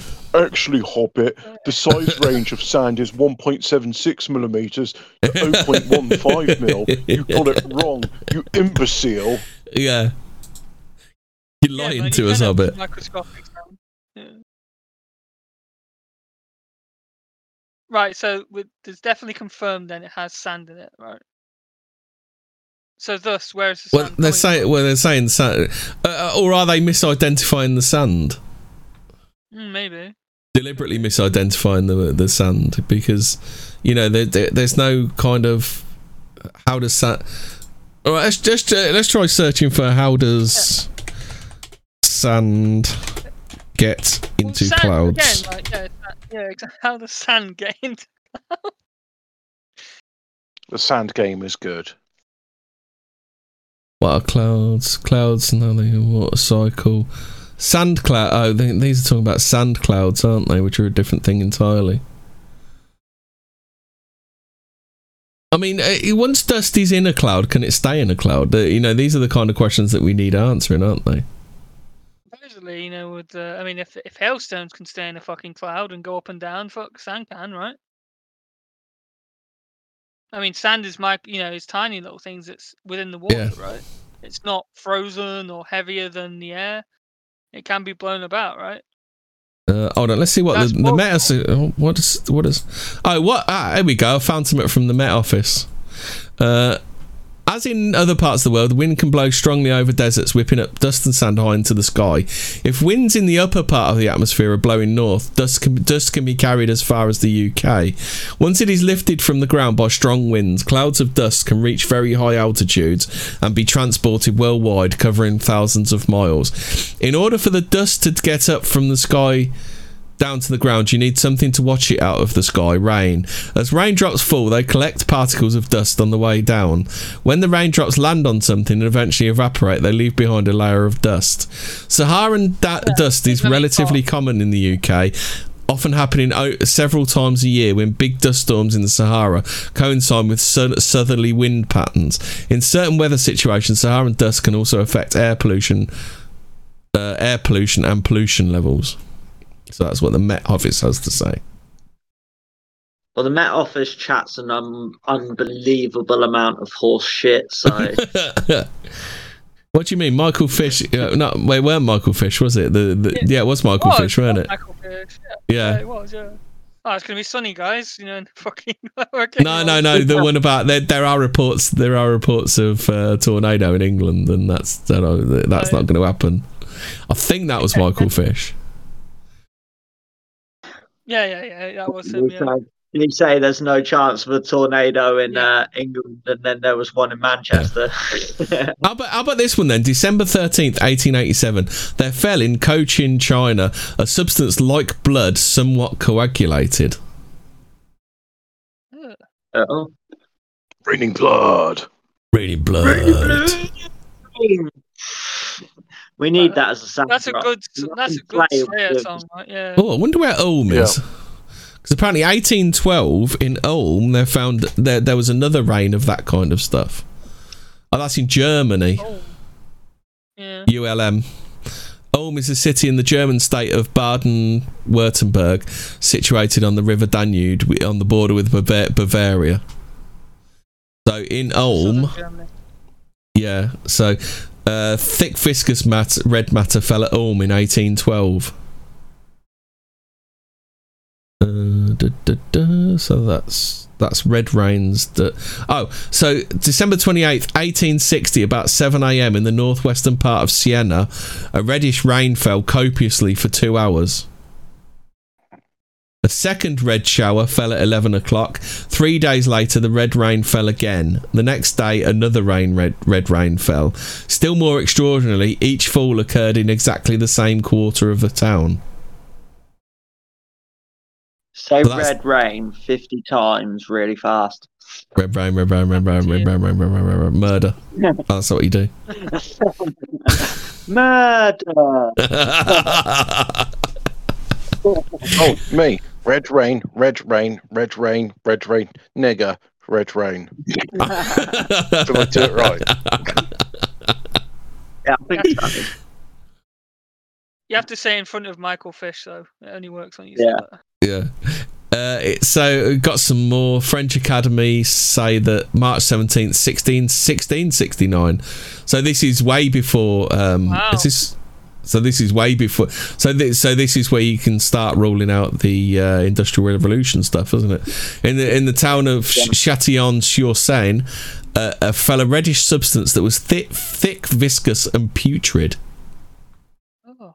That place doesn't sound real. Oh no, I've got to say this. But in volume 40, uh, uh, so the story of highly unpleasant substance that had fallen from the sky in Wilson County, County, Tennessee, we read that Dr. Troost visited the place and investigated. Uh, later, we're going to investigate some investigations, but never mind that now.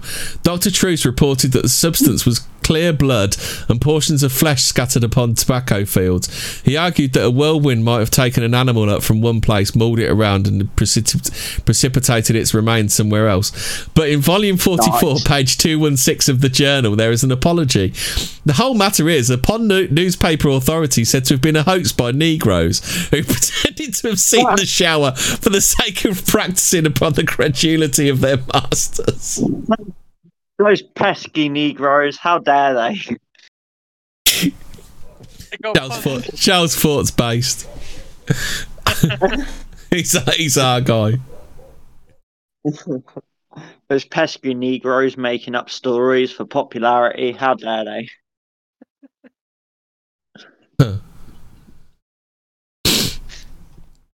Uh, right. So what else have we got? So oh, so we're going we're going into the um. So we've gone from the strange rains. Now we're going into the downright weird rains. Uh, so what else we got here? What you telling me? Raining blood's not strange enough for you? Raining blood. Raining yeah, no. It's, where is it? Uh, da, da, da. the animals? Let's have some animals. Yeah, I think that's what we're going we- into now. So, London Times, April 9th, 1836. Fall of fish that occurred in the neighbourhood neighbourhood of Ala Allahabad, India. It is said the fish were of the Chalwa species, about about a span in length and a seer in weight. You know, they were dead and dry. Oh. Or they'd been out. They'd been such a long time out of the water that we can't accept that they'd been scooped out of a pond by a whirlwind, even though they were so definitely identified as a known local species. Yeah, see, that's the thing. Is it? Uh, is it water spouts? Is one of is one of the common um, explanations for this Yeah. stuff. But it's like the, these water spouts. So so the water spout has uh, has has popped it popped into the old river, but it's only picked out the chalwas. Yeah. It's very selective. Yeah. It knows what it wants. and it Oh, how gets about what this- it won't. How about this one? Or but that- they were not. Or they were not fish at mm. all. I incline myself to the acceptance they were not fish, but slender fish-shaped objects of the same substance as that which fell at Amherst. It is said that whatever they were, they could not be eaten. That in the pan they turned to blood, Really? Blood, bloodfish, No, literally, bloodfish. there was some Indian tried to cook this when it fucking fell on the ground, right? Uh, that's Oh, that- Amherst. I that- don't I don't, All right, all right, Amherst then. wherever that is. I'll see if I can find out. Where. man. Alright. fucking racist, man. Yeah, yeah. well, I mean, you know, waste not, want not, right? You got to cook the fucking fish to just fell out of the sky, aren't you? Uh, Amherst is Massachusetts. It was probably them pesky Negroes again, weren't it? Amherst is in Massachusetts, lads. Uh, ah, Professor Hitchcock recognised it in a moment. It was gelatinous fungus. He did not Oh. satisfy himself as to just the exact as to just the exact species it belonged to, but he predicated that similar fungi might spring up within 24 hours. But before evening, two others sprang up. Oh, Oh, grim. yeah. Wait, so they, they weren't fish, they were fungi Yeah, that looked like fish. that's why they just fell to bits Fungi in the fish. plan and turned into blood. Blood fungus. Doo-doo-doo-doo-doo-doo. Blood fish. Blood fungus.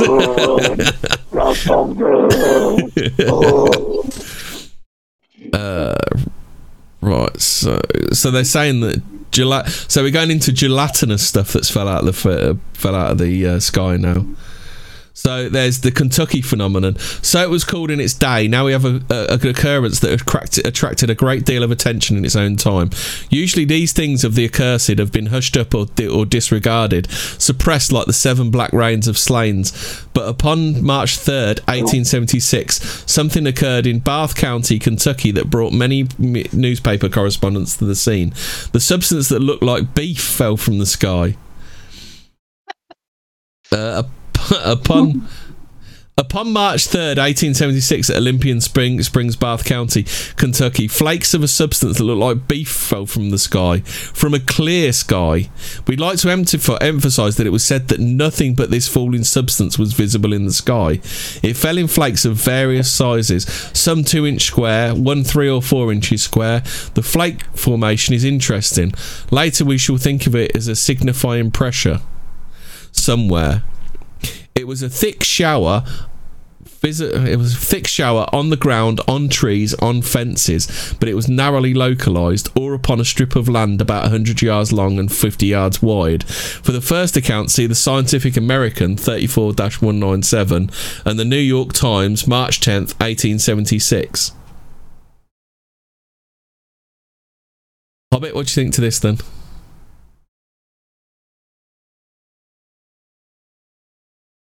Did they ever say what it was? Like it, it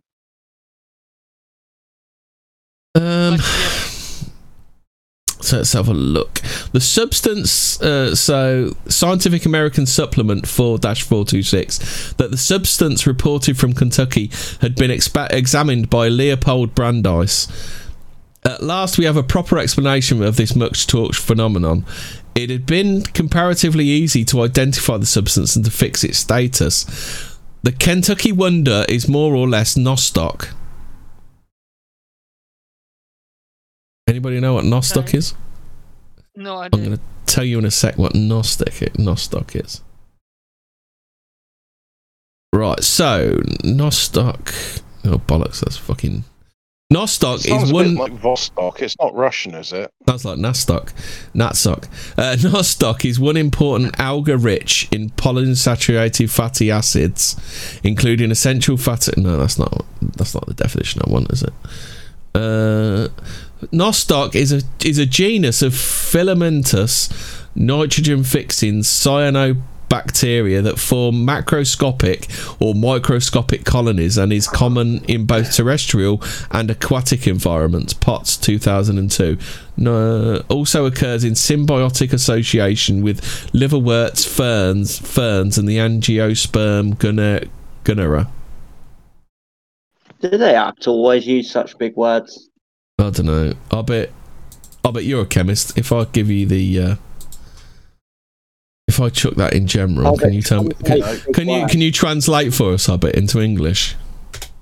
Yeah, translate Oh, it into why are you Philippine. making me open my eyes? I want to go to bed. I'm in bed, actually. Well, let- let's in not ge- tell in people I'm general. bed. Oh god, it, it does look horrible. That stuff, doesn't it? All right, let's let's have a look at this. Uh, Nostoc. Hold up, Nostoc could be toxic. Let us have a look. Oh, Wikipedia's begging me to give them money. Fuck off. Yeah, Yeah. fuck off. They've been doing that a lot recently. Oh, apparently the Asians eat it. What a fucking surprise! Well, Yeah, fucking shit. I'm shocked. I'm shocked to the core. I tell you. It, it's al- it's it's algae. Yeah. The name Nostoc was coined by Paracelsus. Cel- Paracelsus? Who's Paracelsus? That sounds interesting. Uh, Paracelsus born Theo 1492. Theophrastus von Hon- Hohenheim is a Swiss physician, physician, physician, alchemist, lay theo- theologian, and philosopher of the German Renaissance. oh, Oh, okay. That that's interesting. So they're going for the, the they're going for the water not- spout, then, aren't they? So they've started at the water spout and worked backwards, haven't they? Because no- It- Nostoc can be found here- in soil on moist rocks at the bottom of lakes and springs. Oh, Still there, Robert?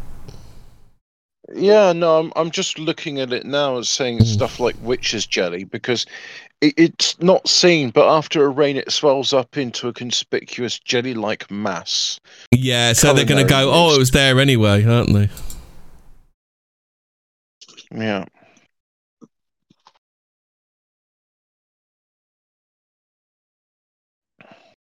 Yeah. Oh, apparently, apparently anchovy Well, melt like that in the pan. Uno says. From earlier, when they said they put the fish in there and it melted and it turned into blood. Bloodfish. Hmm. What do you think then, Hubby? I, I, I, that to me seems like they've started started at the end and worked backwards. We need to find something that looks like this shit. oh, Nostoc looks like it. Yeah, o- often they're sort of grasping at straws, and I feel Yes. hypocritical saying that because one could say I was grasping at straws because, like earlier on, talking about like steam power in industrial revolution, the lost time we had. I haven't even Mm. gone into that. There was two calendar, like Gregorian and Julian calendar, and the Russians were using uh, the Julian calendar whilst most of Europe switched over to Gregorian, so their dates would not meshing with like Europe's dates, and that's why there was this big hoo-ha about adopting the Gregorian calendar in Russia, because they were like, ah, yes, but that's part of the evil West uh, heretics, and you know they got that thing about saying they're Orthodox when the Catholic Church is the Orthodox Church. Uh, long story. Um, but I'm being I'm saying about being hypocritical because at the same time I talk about steam power and the industrial revolution, what was all that stuff about electricity and Tartaria and things before? Maybe that's why the Great Reset or just like, no, we're gonna make power from steam now and we're not gonna use free electricity. We're gonna mine this stuff for some reason. Well, this is the interesting thing, right? This this this stuff is this red liquid, right? Now, I don't know if you watched that video by that guy uh, posted in the chat the other week. He was talking about this mercury-like substance. It was red. Oh yeah. Um, it's, it's interesting. I, and, and if this stuff is the algae stuff, then yeah, I don't know this. What this could is this a byproduct of whatever this you know what you're saying there that technology? I don't know if this is true or not. It's pure speculation here, but it, could be a byproduct of some like technological, uh, you know, fuel, uh, you know, from some machine or something. Um, yeah, I don't know. Hmm.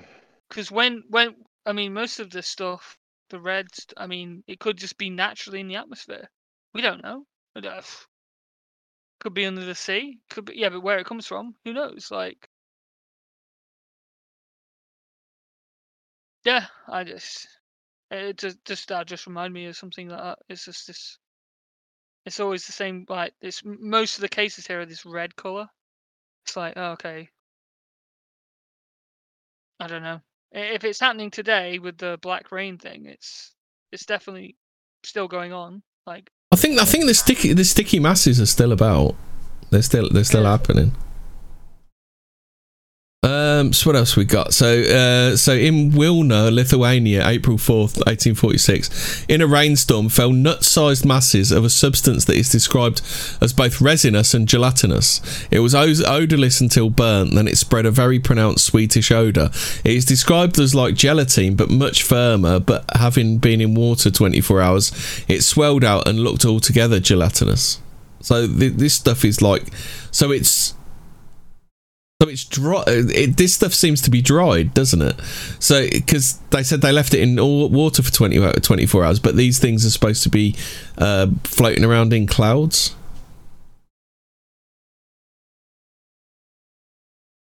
Hmm. yeah. Well, the one that was interesting is the one that fell from the clear sky, isn't it? It's like, did it actually fall? Then did someone see it fall? Did again? It's just says, did they see it fall, or Well, they saw that they saw the beef fall. The, the beef that? is the the beef beef is the only one they've specifically mentioned that people saw it flo- fall. right? So it, it could have just come from the ground, right? Up from the ground. Yeah. Because there is the other the other thing about like the liquefaction stuff, like the Earth like becoming liquid, and then like again, if you know about liquids, and you know the the lighter stuff will then rise to the top, kind of you know it's like a, a soup, and it will just like separate itself, right?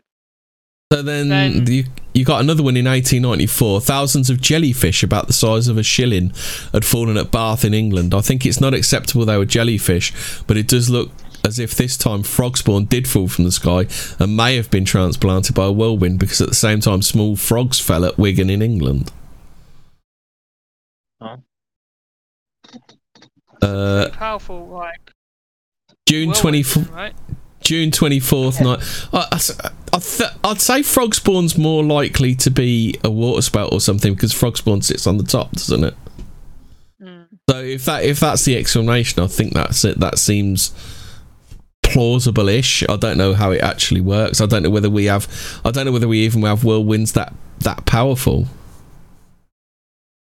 But I'd say it's possible. Uh, I, I think fish and things like that probably not because it's got to go into the water and pull these things out. But frog spawn does sit on the top of the water, doesn't it? Yeah, or underneath lily lily leaves, Yeah. lily pads. lily pads. But then again, you don't Yeah. have you don't have algae falling, you don't have lily pads falling. So you you know these are very the the, the whirlwinds are very selective in what they pick up, aren't they? Oh, everybody knows that. Like you know, the, these storms are very discriminate in what they pick up and what they sit down. Yeah, yeah, they sift through, don't they, and then drop and then drop it down when they're done. I mean, this could be related to the th- also what you posted about the frequency thing about like, could this be the like, it's only picking these things up because it's at a certain frequency they're resonating with whatever this uh, phenomena is and dropping them Mm. because they resonate with that. Because it's only just this thing. I mean, if it was a whirlwind, you'd find tree bits and everything else that was in the area. Yeah, yeah, you'd can't find all kinds of shite in it if it was, Yeah. it was a whirlwind, wouldn't you? Yeah. Yeah, it, it won't. It, well, from what we know about whirlwinds, they're not discriminatory, right? If it's if it's Yeah, not yeah. nailed down, it you know, fling it up in the air, right? Yeah. Yeah. So Even if it's doesn't melt down, it's getting Is- flung up in the air. is, is this the first like evidence of like racist whirlwinds fucking discriminating against the frog spawn, right? Like, Well, this this this is what this is what. Charles Fort says. So Charles Fort says here, he says that the phenomenon has been uh, uh, investigated by Re- Reverend L. Jack- Jenkins of Bath. His description of minute worms in filmy envelopes. He tries to account for their segregation. The mystery of it is what could have brought so many of them together. Many of the falls we have record of, and in most of them, segregation is the great mystery. A whirlwind seems anything but a segregative force. Segregation of things that have fallen from the sky has been avoided as most deep dyed of the damned.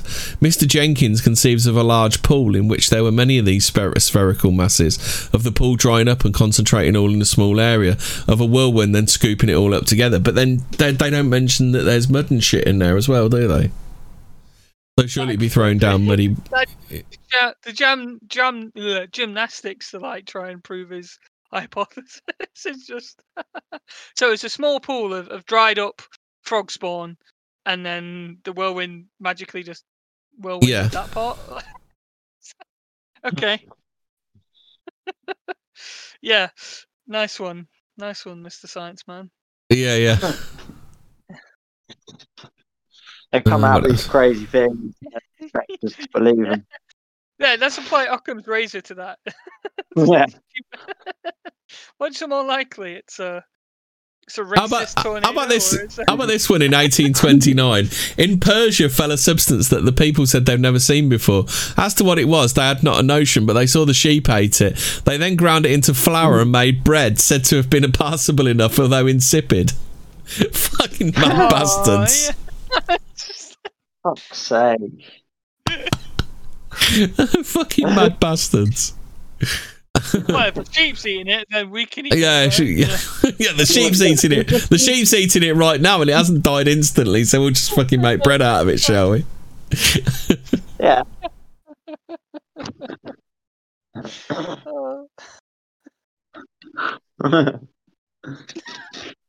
What? So if it's it's good enough for the sheep, but it's not good enough for you, you fucking bigot. Hey man, yeah, yeah, like fucking my dog's eating that rat that's been run over. That Yeah. Yeah, Must be say- all I'm just right. gonna go eat it now. Uh, Must be fine.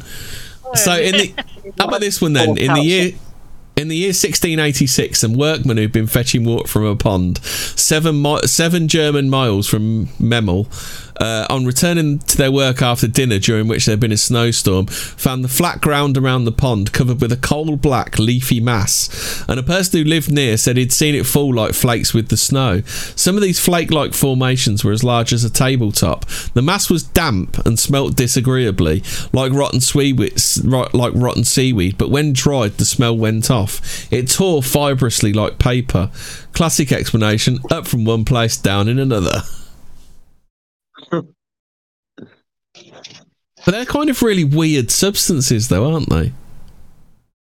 Or are they weird substances because they're out of their element and they're not where they're supposed to be?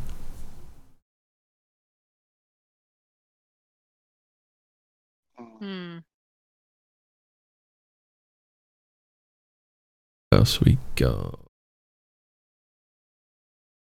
So there's another one. There's a substance like charred paper fell in Norway and other parts of Nor- Northern Europe, January the third, 1686. See, this brings us on to the next question. Why isn't this shit falling out the sky now? Hmm.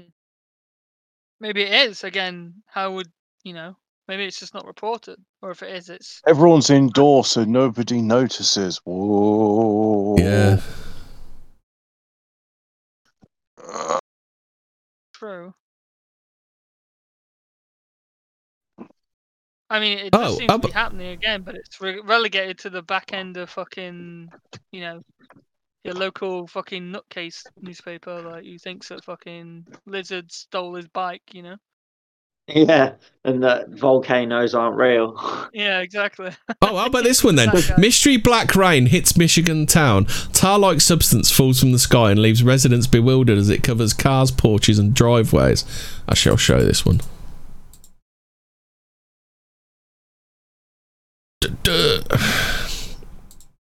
So it, it's still going on now, but but why isn't this stuff bigger news? Uh, so, city in, Mich- a city in Michigan is perplexed after a tar-like substance has rained down on their cars, porches, and driveways this week. Uh, Michigan Department of Environmental Quality officials collected samples of the substance on Wednesday. So, so samples have been collected. Uh, said everyone's concerned about the substance. Uh, residents originally believed the substance could have come from the nearby Selfridge Air, Na- Air National Guard base. Why would it? Why would it come from a National Guard base? In full hat time. Yeah. Yeah. Oh yeah, it comes from the oh, National Guard are over there. That's got to be where it came from. Oh, it's, Yeah. it, re- looks really bad, doesn't it? Uh, Michigan Department of Environmental Quality officer said it could be at least a week before the organisation discovers what the substance is. So they've got at least a week to hide the story. Then. yeah, Yeah, well, that's the thing. They'll they'll publish it in some back note, you know, section of the paper that no one Yeah. reads, and that's it. They've then when someone says, "Oh, what happened to that thing?" they'll just say, "Oh, we did post it. It's just Yeah. you didn't probably see it because like it wasn't a a big thing, was it? You know, they it's got a week Wait. to pay everyone off and shoot the Yeah. people that won't take the money. yeah, yeah. Give 'em a week. Oh, it was a magical car accident. Aye. Yeah. Oh no, the steering just went. It was weird. Oh, amazing. Who would have guessed it? Oh, and the samples got destroyed by this fire by accident. No. Yeah. In the an- in the Annals of Philosophy, uh, twelve ninety three, there's mention of a fibrous substance like blue blue silk that fell near Naumburg on the March twenty third, sixteen sixty five. According to Chladni, the the quantity was great. He places a question a question mark before the date. Uh, so. So there's a fall of a subsc- substance described as cobwebs in the in 1881 in Mil- Milwaukee. Um, so they're blaming aeronautic spiders for that. uh, gossamer spiders because of the extreme lightness of the filaments they cast out onto the wind. But like, must be fucking hundreds of them. But then again, have you have you seen those trees yeah. where they get completely covered in uh, in spider webs? Spider You've seen those trees? Yeah, yeah, yeah. yeah. But But it's popular if you- like quantity. Uh, in so they're Fi- trying to say that it was a load of these things did that, right? Yeah, in so in Ireland, there's an extract of a letter by, by Mr. Robert Vans of Kilkenny, Ireland, dated November the fifteenth, sixteen ninety-five, that there have been of late in the counties of Limerick and Tipperary showers of a sort of matter like butter or grease, having a very stinking smell. There follows an extract of the letter by the Bishop of Cloyne upon a very odd phenomenon which was observed in the Munster in Munster and Leinster that for a good part of the spring of 1695 there fell a substance which the country people called butter, a soft, clammy, and of dark yellow that cattle fed that cattle fed indifferently in fields where, where this substance lay. It fell in lumps as big as the end of one's finger. It had a strong ill scent. Uh, Grace calls it. His Grace calls it a stinking dew. That's D E W. In Van's, in Van's letter, he said the butter Yeah. was supposed to have medicinal properties and was gathered in pots and other vessels by some of the in- inhabitants inhabitants of this place. Mm-hmm. Uh, so, in the following volumes of philosophical philosoph- philosophical translations, there is no speculation upon this extraordinary subject. Ostracism, the fate of this datum, is a good instance of damnation, not, not, by, not denial and not by explaining away, but by simple dis- disregard. Which is, you know, which is something they still do to this day, don't they? If if something doesn't fit into the into the model, it, it gets thrown out, doesn't it? That's correct. Yeah. That is a peer review process right there. You know, Mm. if it doesn't Yeah. work that, wow, The it's- IPCC, the International Panel on Climate Change, said, "Yeah, whilst we, we we don't accept that the sun has any effect on on the weather, so we're not putting in our models." Yeah. Yeah, the sun's got nothing to do with it, has it? Nah.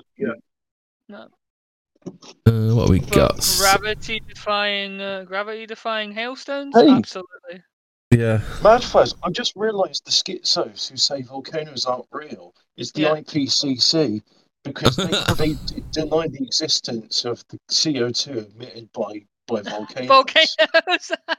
Oh, how about how about this? How about this one, guys? Um, all right. So uh, I've got one before that. Hail and ashes in Ireland. Uh, so something that tasted like orange water in hailstones about the first of June, eighteen forty-two, near Nimes, France, identified as nitric acid. So how would that get up there? Whirlwind, that- It's all whirlwinds. It's a whirlwind. Always whirlwind. was. Always was, Uh, you know. Eliz- Elizabeth, New Jersey, June 9th, 1874, uh, fell hail in which a substance said by Professor Leeds of Stevens Institute to be bicarbonate of soda. You know what? These whirlwinds, they're just trying to make a beverage, man. They're just Yeah, yeah. They're, they're trying. They're So trying to did the whirlwind good G&T. destroy Trackmap? Yeah. Yeah, I was going to say th- these whirlwinds they need chem- chemical plants. Yeah. Uh, thi- this Crack is the this is the one I noticed before the other Crack bit. Before the other bits, there is in philosophical transactions. That sounds like a good thing to read, doesn't it? There's some weird shit in there, isn't there? Account of a uh, of a seeming cereal fa- said to have fallen in Wiltshire in 1686 said that some sort of the wheat fell in clo- wheat is in um, quotation marks fell in, in Cheerios. Clo- fell enclosed in hailstones, but the writer in Transactions said he had examined the grains. They were nothing but seeds of ivy berries dislodged from holes and chinks where the birds had hidden them. If birds still hide ivy Chinks? seeds and if winds still blow, I don't see why the phenomenon has not repeated in more than 200 years since. Chinks in 19th century Europe, Yeah. Get out of town. they get about everywhere. Uh, or the red, or the red, ma- red matter in rain at Siena, Italy, May 1830, said by Arago to have been vegetable matter. Oh, It oh, seems like that- that- seems like Siena has these quite commonly. Why? So why would Siena have these com- commonly? Is Robert in his car? No, he's in his bed and his uh, his phone's not near his face. Uh, sounded like he was in his car then. Oh, how about this one then? Dr. A.T. A.T. Machattie, FCS, writes that London, Ontario, February 24th, 1868, in a violent storm fell with snow, a dark coloured substance estimated at 500 tons, over a belt by 50 miles, 50 miles by 10 miles. It exa- examined under a microscope. Finally, someone's got a fucking microscope out. By Dr. Machattie, who found it to consist mainly of vegetable matter, far advanced in decomposition. The substance was examined by Dr. James Adams of Glasgow, who gave his opinion that it was the remains of cereals. Dr. Machattie points out that for months before this, the fall of the ground. Before this fall, the ground of Canada had been frozen, so that in case, so in this case, more than a ordinarily remote or- origin has to be thought of. Dr. Machattie thinks the thinks of the origin to the south. So it's like, oh no, it can't come off of our ground, so it come off them down there, the Yanks. However, he says this is mere conjecture. Uh, March 24th, 1840, during a thunderstorm at Rajkit, India, occurred a fall of grain. It was reported by Colonel Sykes of the British Association. The natives were greatly excited because it was grain of, an, of a kind unknown to them. Uh, usually comes forward usually comes forward a scientist who knows more of the things that natives know best than the natives know. But so happens the usual thing was not done definitely in this instance. The grain was shown to some botanists who did not immediately recognise it, but thought it to be either a, spar- a spartium or a vicia. Do you want to put a? Uh, do you want to put a pin in it there? Because the next bit is lead, silver, diamonds, and glass. Do you want to leave that for next week, or we'll pick it up at a later date? Yeah, I mean, that might be interesting. Yeah, later, Yeah. I think. Isn't that a popular ebonic talk show in America? Lead, silver, Lead- diamond, and glass. Lead, silver, diamond, and glass. Yeah, it's the, it's them two uh, them two uh, ladies, aren't they? Yeah. Diamond and silk. Are you talking about? Yeah, yeah. that- Lead, silver, diamonds, and glass. They do a panel show now, don't they? They've got two mates on there. You got a lead and lead and lead and glass on there, yeah.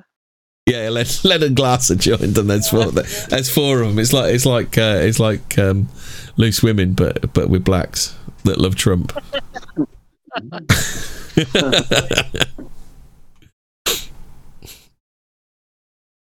so I'll, we'll put a put- we'll put a pin in it, and then Yeah, and then we'll then we'll so, do yeah, the, it do the weirder stuff. Yeah. That was the foreplay, right? Of the. Uh... Uh, should we do a quick seminar? What, what do you what do you guys think to all this then? This stuff that's falling out the sky, and it's and it's still falling out the sky because you can still find the articles on it, but it's uh, Oh, no, it's definitely strange. Yeah, especially the red one. I, I find the most interesting. I have to, I'm gonna have to look this. Yeah, because they're stuff, just- the algae or whatever it is. Yeah. And that, well, I mean, other than the fucking hailstones thing, man. what hailstones floating? Yeah, the the floaty the floaty stones. Yeah. Uh, they just go up until they're too heavy and then they come Yeah, down. man. That, that's how gravity works, right? That's how you tell gravity works. Yeah. Just, Uh, science, bro. Just trust the science. Oh, how about this one? This one's this one's uh, science focus. Uh, trying to find the date on this one. I can't find the date on it yet.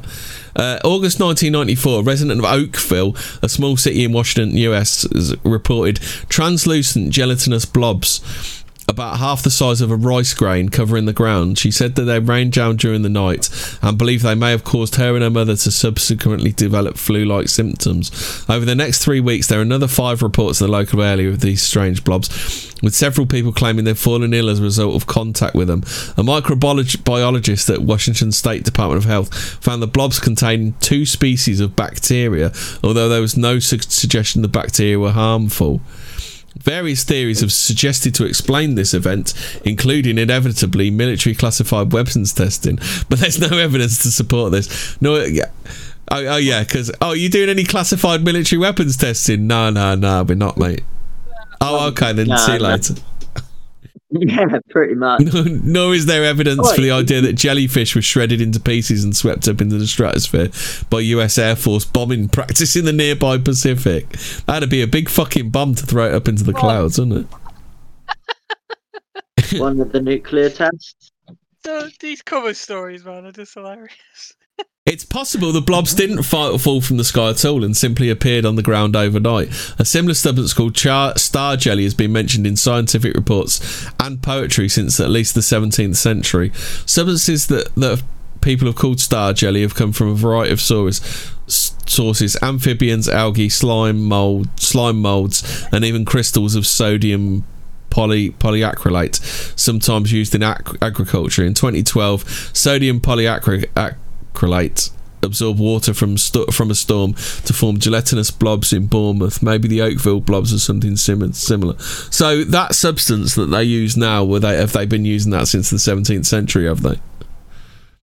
Here's the thing, like, right, this would then di- prove the falling from the sky thing false, is if you could find it appearing inside of, of buildings. It's just something that occurred to me, like, all these events are before the invention or the use, sorry, heavy use of uh, concrete, uh, of paving the, the the roads and streets with this kind of, you know, the concretes we use today, Mm. right?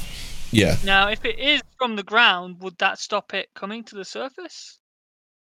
Is that why maybe it, it is it isn't from the sky, and it's uh, in most of these cases it's from the ground? Well, also, also, also? Also, people around at kind of all, all hours of the day and night, aren't they? And the, a lot, a lot, then a lot of the reports, even even from the Charles Fort book, they're saying that nobody's apart from the beef that was falling from a completely clear sky. Nobody's saying they saw it fall. Most of them are saying they found it in the morning, aren't they? Yep, in the morning, yeah. So maybe found, That's all right. finding it is different to um, maybe finding it is different to um, it falling from the sky, falling Yeah. from the sky. Maybe. I mean, yeah. Again, you'd have to find evidence of it appearing inside of buildings then as well, like if it was coming from beneath. Uh, maybe maybe the know, like the concrete that, but houses are a lot better built than they. But but people well, I back mean, then, buildings. Yeah, maybe they people back then weren't saying it appeared inside. Yeah, w- look where it appeared. Like where did it appear in fields and like places that weren't urbanized, right? Yeah, Tr- Is that mostly true for all of it? It was mostly in like non-urbanized areas, right? yeah, So it was not where a load of like you know this concrete or stone or buildings would have been. So does that mean it's that's that's a justification for why it's only appearing in these places because the, the uh, it is coming from the ground? Could well be, could well be. I mean that that that would require then more testing, obviously. Like yeah, it's it, again like it says you've said it's nothing here says it came from the sky other than that one thing about the beef or whatever it was. the Yeah, the weird That's beef the stuff the that fell out of the sky. Yeah. I don't, I don't think a lot of people are say, uh, saying. Uh, apart, well, you've also got the the rains, haven't you? But the, as far as the sticky stuff goes, the sticky stuff Yeah. hasn't been definitively said it came down with the rain, has it? No. So that that the the more solid solidest matter could be coming through the ground, up from the ground. Well, And but but it, but it would like be. really- But but these th- these events these events aren't commonplace. That's why they're being reported. So if it was coming Yeah. up through the ground, it would be a natural, naturally occurring thing, wouldn't it? true. Which means which uh, means everybody would everybody would know about it and nobody would report it. True, but then again, like with Hobbit and his vegan pizza, how many people take notice of what the fuck comes out of the ground Yeah. what, what's going on around them? Well, I think you You know about. the vegan I think you'd know about the slime coming out of the ground when you're like big bits of jelly and that on on the ground and you, stuff. you know, you know, yeah, you probably just thought, oh, that's just a fucking rock, you know. uh, And Can- I'm can going I just say that- eat of cheese feast You say, you say that, The, the Hemi, vegan pizza shows that we are all fallible Uh, and we yes. can all be duped by this evil system. Well, it's like Hobbit. you say that, but nobody seems to have noticed the horde of fucking niggers that's running around our country causing havoc. what? Uh, throw throwing dead hogs all over the place. Yeah. the Negroes. Uh, well, so what do you what do you think? What do you think to what you've heard so far in Hobbit? The Negroes. They make your knees grow. I saw a coon the other day, and he wasn't stabbing or raping anyone. Anyway, back to the back back, back from the racism because that's Tuesday night. Um, back from back from the racism. What do, you, what do you what do you think? What do you think to the rains and what do you think to the slime? Do you think they're two separate things or are they I see together? the or- rains down in Africa. I asked for that one.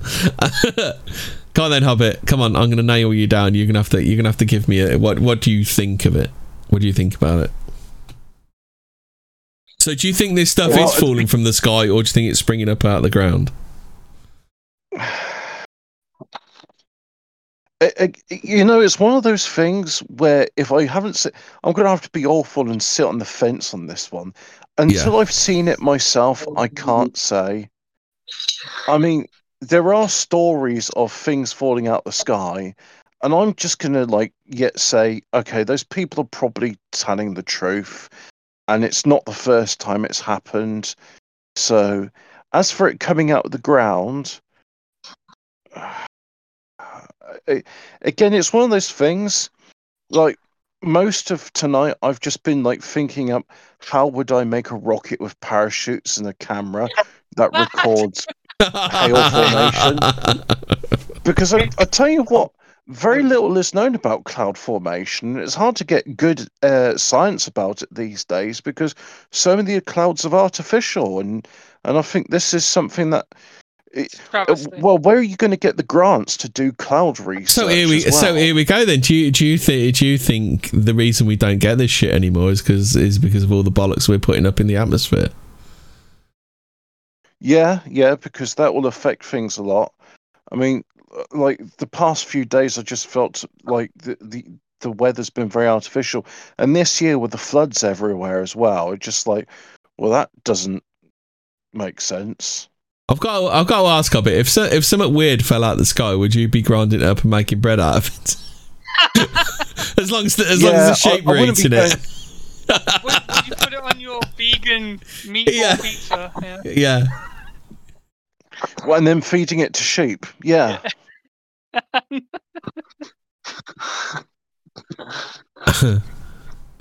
Oh shit! Yeah, but Byaki's Byaki's mentioned those fish in Africa, the ones that the ones that sleep in the dry mud, don't they? They're like uh, I hibernate or something, don't they? about this.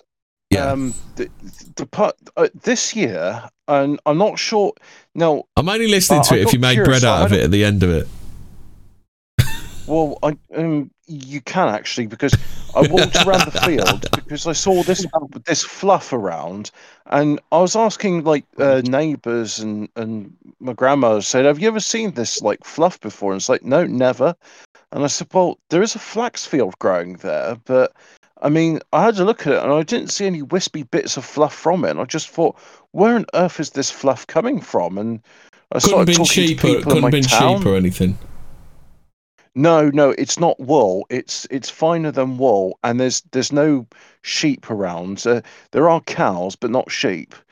Um, and it was very strange, and uh, there's still little bits of it here and there actually. Um, and I just thought to myself, I, I was trying to like talk with like flax farmers, but funny enough, it, there's not really any communities for like flax farming where I could just say, "Hey, do, do you get this fluffy little fluffy fibers everywhere with it?" Because it just seems to keep falling from the sky. And I just thought to myself, "Are they experimenting on this? Are they just like doing like some sort of like we're going to drop these fibers on you?" I really I should look at some of these under a microscope. Ah, I don't have a microscope anymore. I've got some 60x uh, magnifying glasses, but um, mind you, that that Yeah. 60 times magnification is enough to see pube worms in the paper masks. Yeah. You haven't needed that microscope since you got that uh, penoplasty, have you, Hobbit? Tuh, Yeah, uh, I um, I, I, I'm not saying what I used it for, but let's just say I used to take pictures of flowers and then send it to my dealer who was interested. ah, Yeah. One of those sorts of. I'm I had a talking mate- about tulips. yeah, yeah. He was very Okay. interested in the pollen occ- occ- accruing on on the stamens. Yeah, yeah, I bet. So, do you know um, NASA Sky Serpents? Review the doc- documentary NASA Sky Serpents. Uh, what else he said? If you want to talk madness, there are beings in there. There is a bunch of weird flying translucent cle- creatures that live high up in the sky. Do you know about this, Hobbit? How are Dragon. they? Uh, I mean, I know birds live in the sky, but okay, carry on talking because it doesn't make sense. To... Don't, don't ask me anything. I'll- Well, we'll have I'll a we'll tell have, we'll have a we'll have a week off. Well, it- it's actually issue. It's it's episode one hundred. Do you think we should just like blow everyone's minds and do another flat Earth episode? Yeah. Oh, they would love that, wouldn't they? Russell, some Please do. jimmies. I still Russell- remember last time the chat was Please. mental. I, I cringed at the, the last one you did. I really did. Look, Hobbit had Flat Earth question. bonanza. Don't be a, Yeah. don't be a prick. Yeah. uh, is he a flat? Hobbit has The questions. fuck? I'm just having a look at these sky Just had some serpents. questions, is all. Yeah. Yeah, that that meme that Hobbit put in uh, Doodling Pad, metal before it was cool, and it's just molten metal. yeah. yeah, I like that one. uh, autistic memes. Right, I think we're all. Do- I think we're all done now. I've entertained, entertained Yeah. everybody enough tonight. Absolutely. Yeah. Cheers, guys. Night all. Go away now. Thank you Stay spooky. guys. Stay spooky.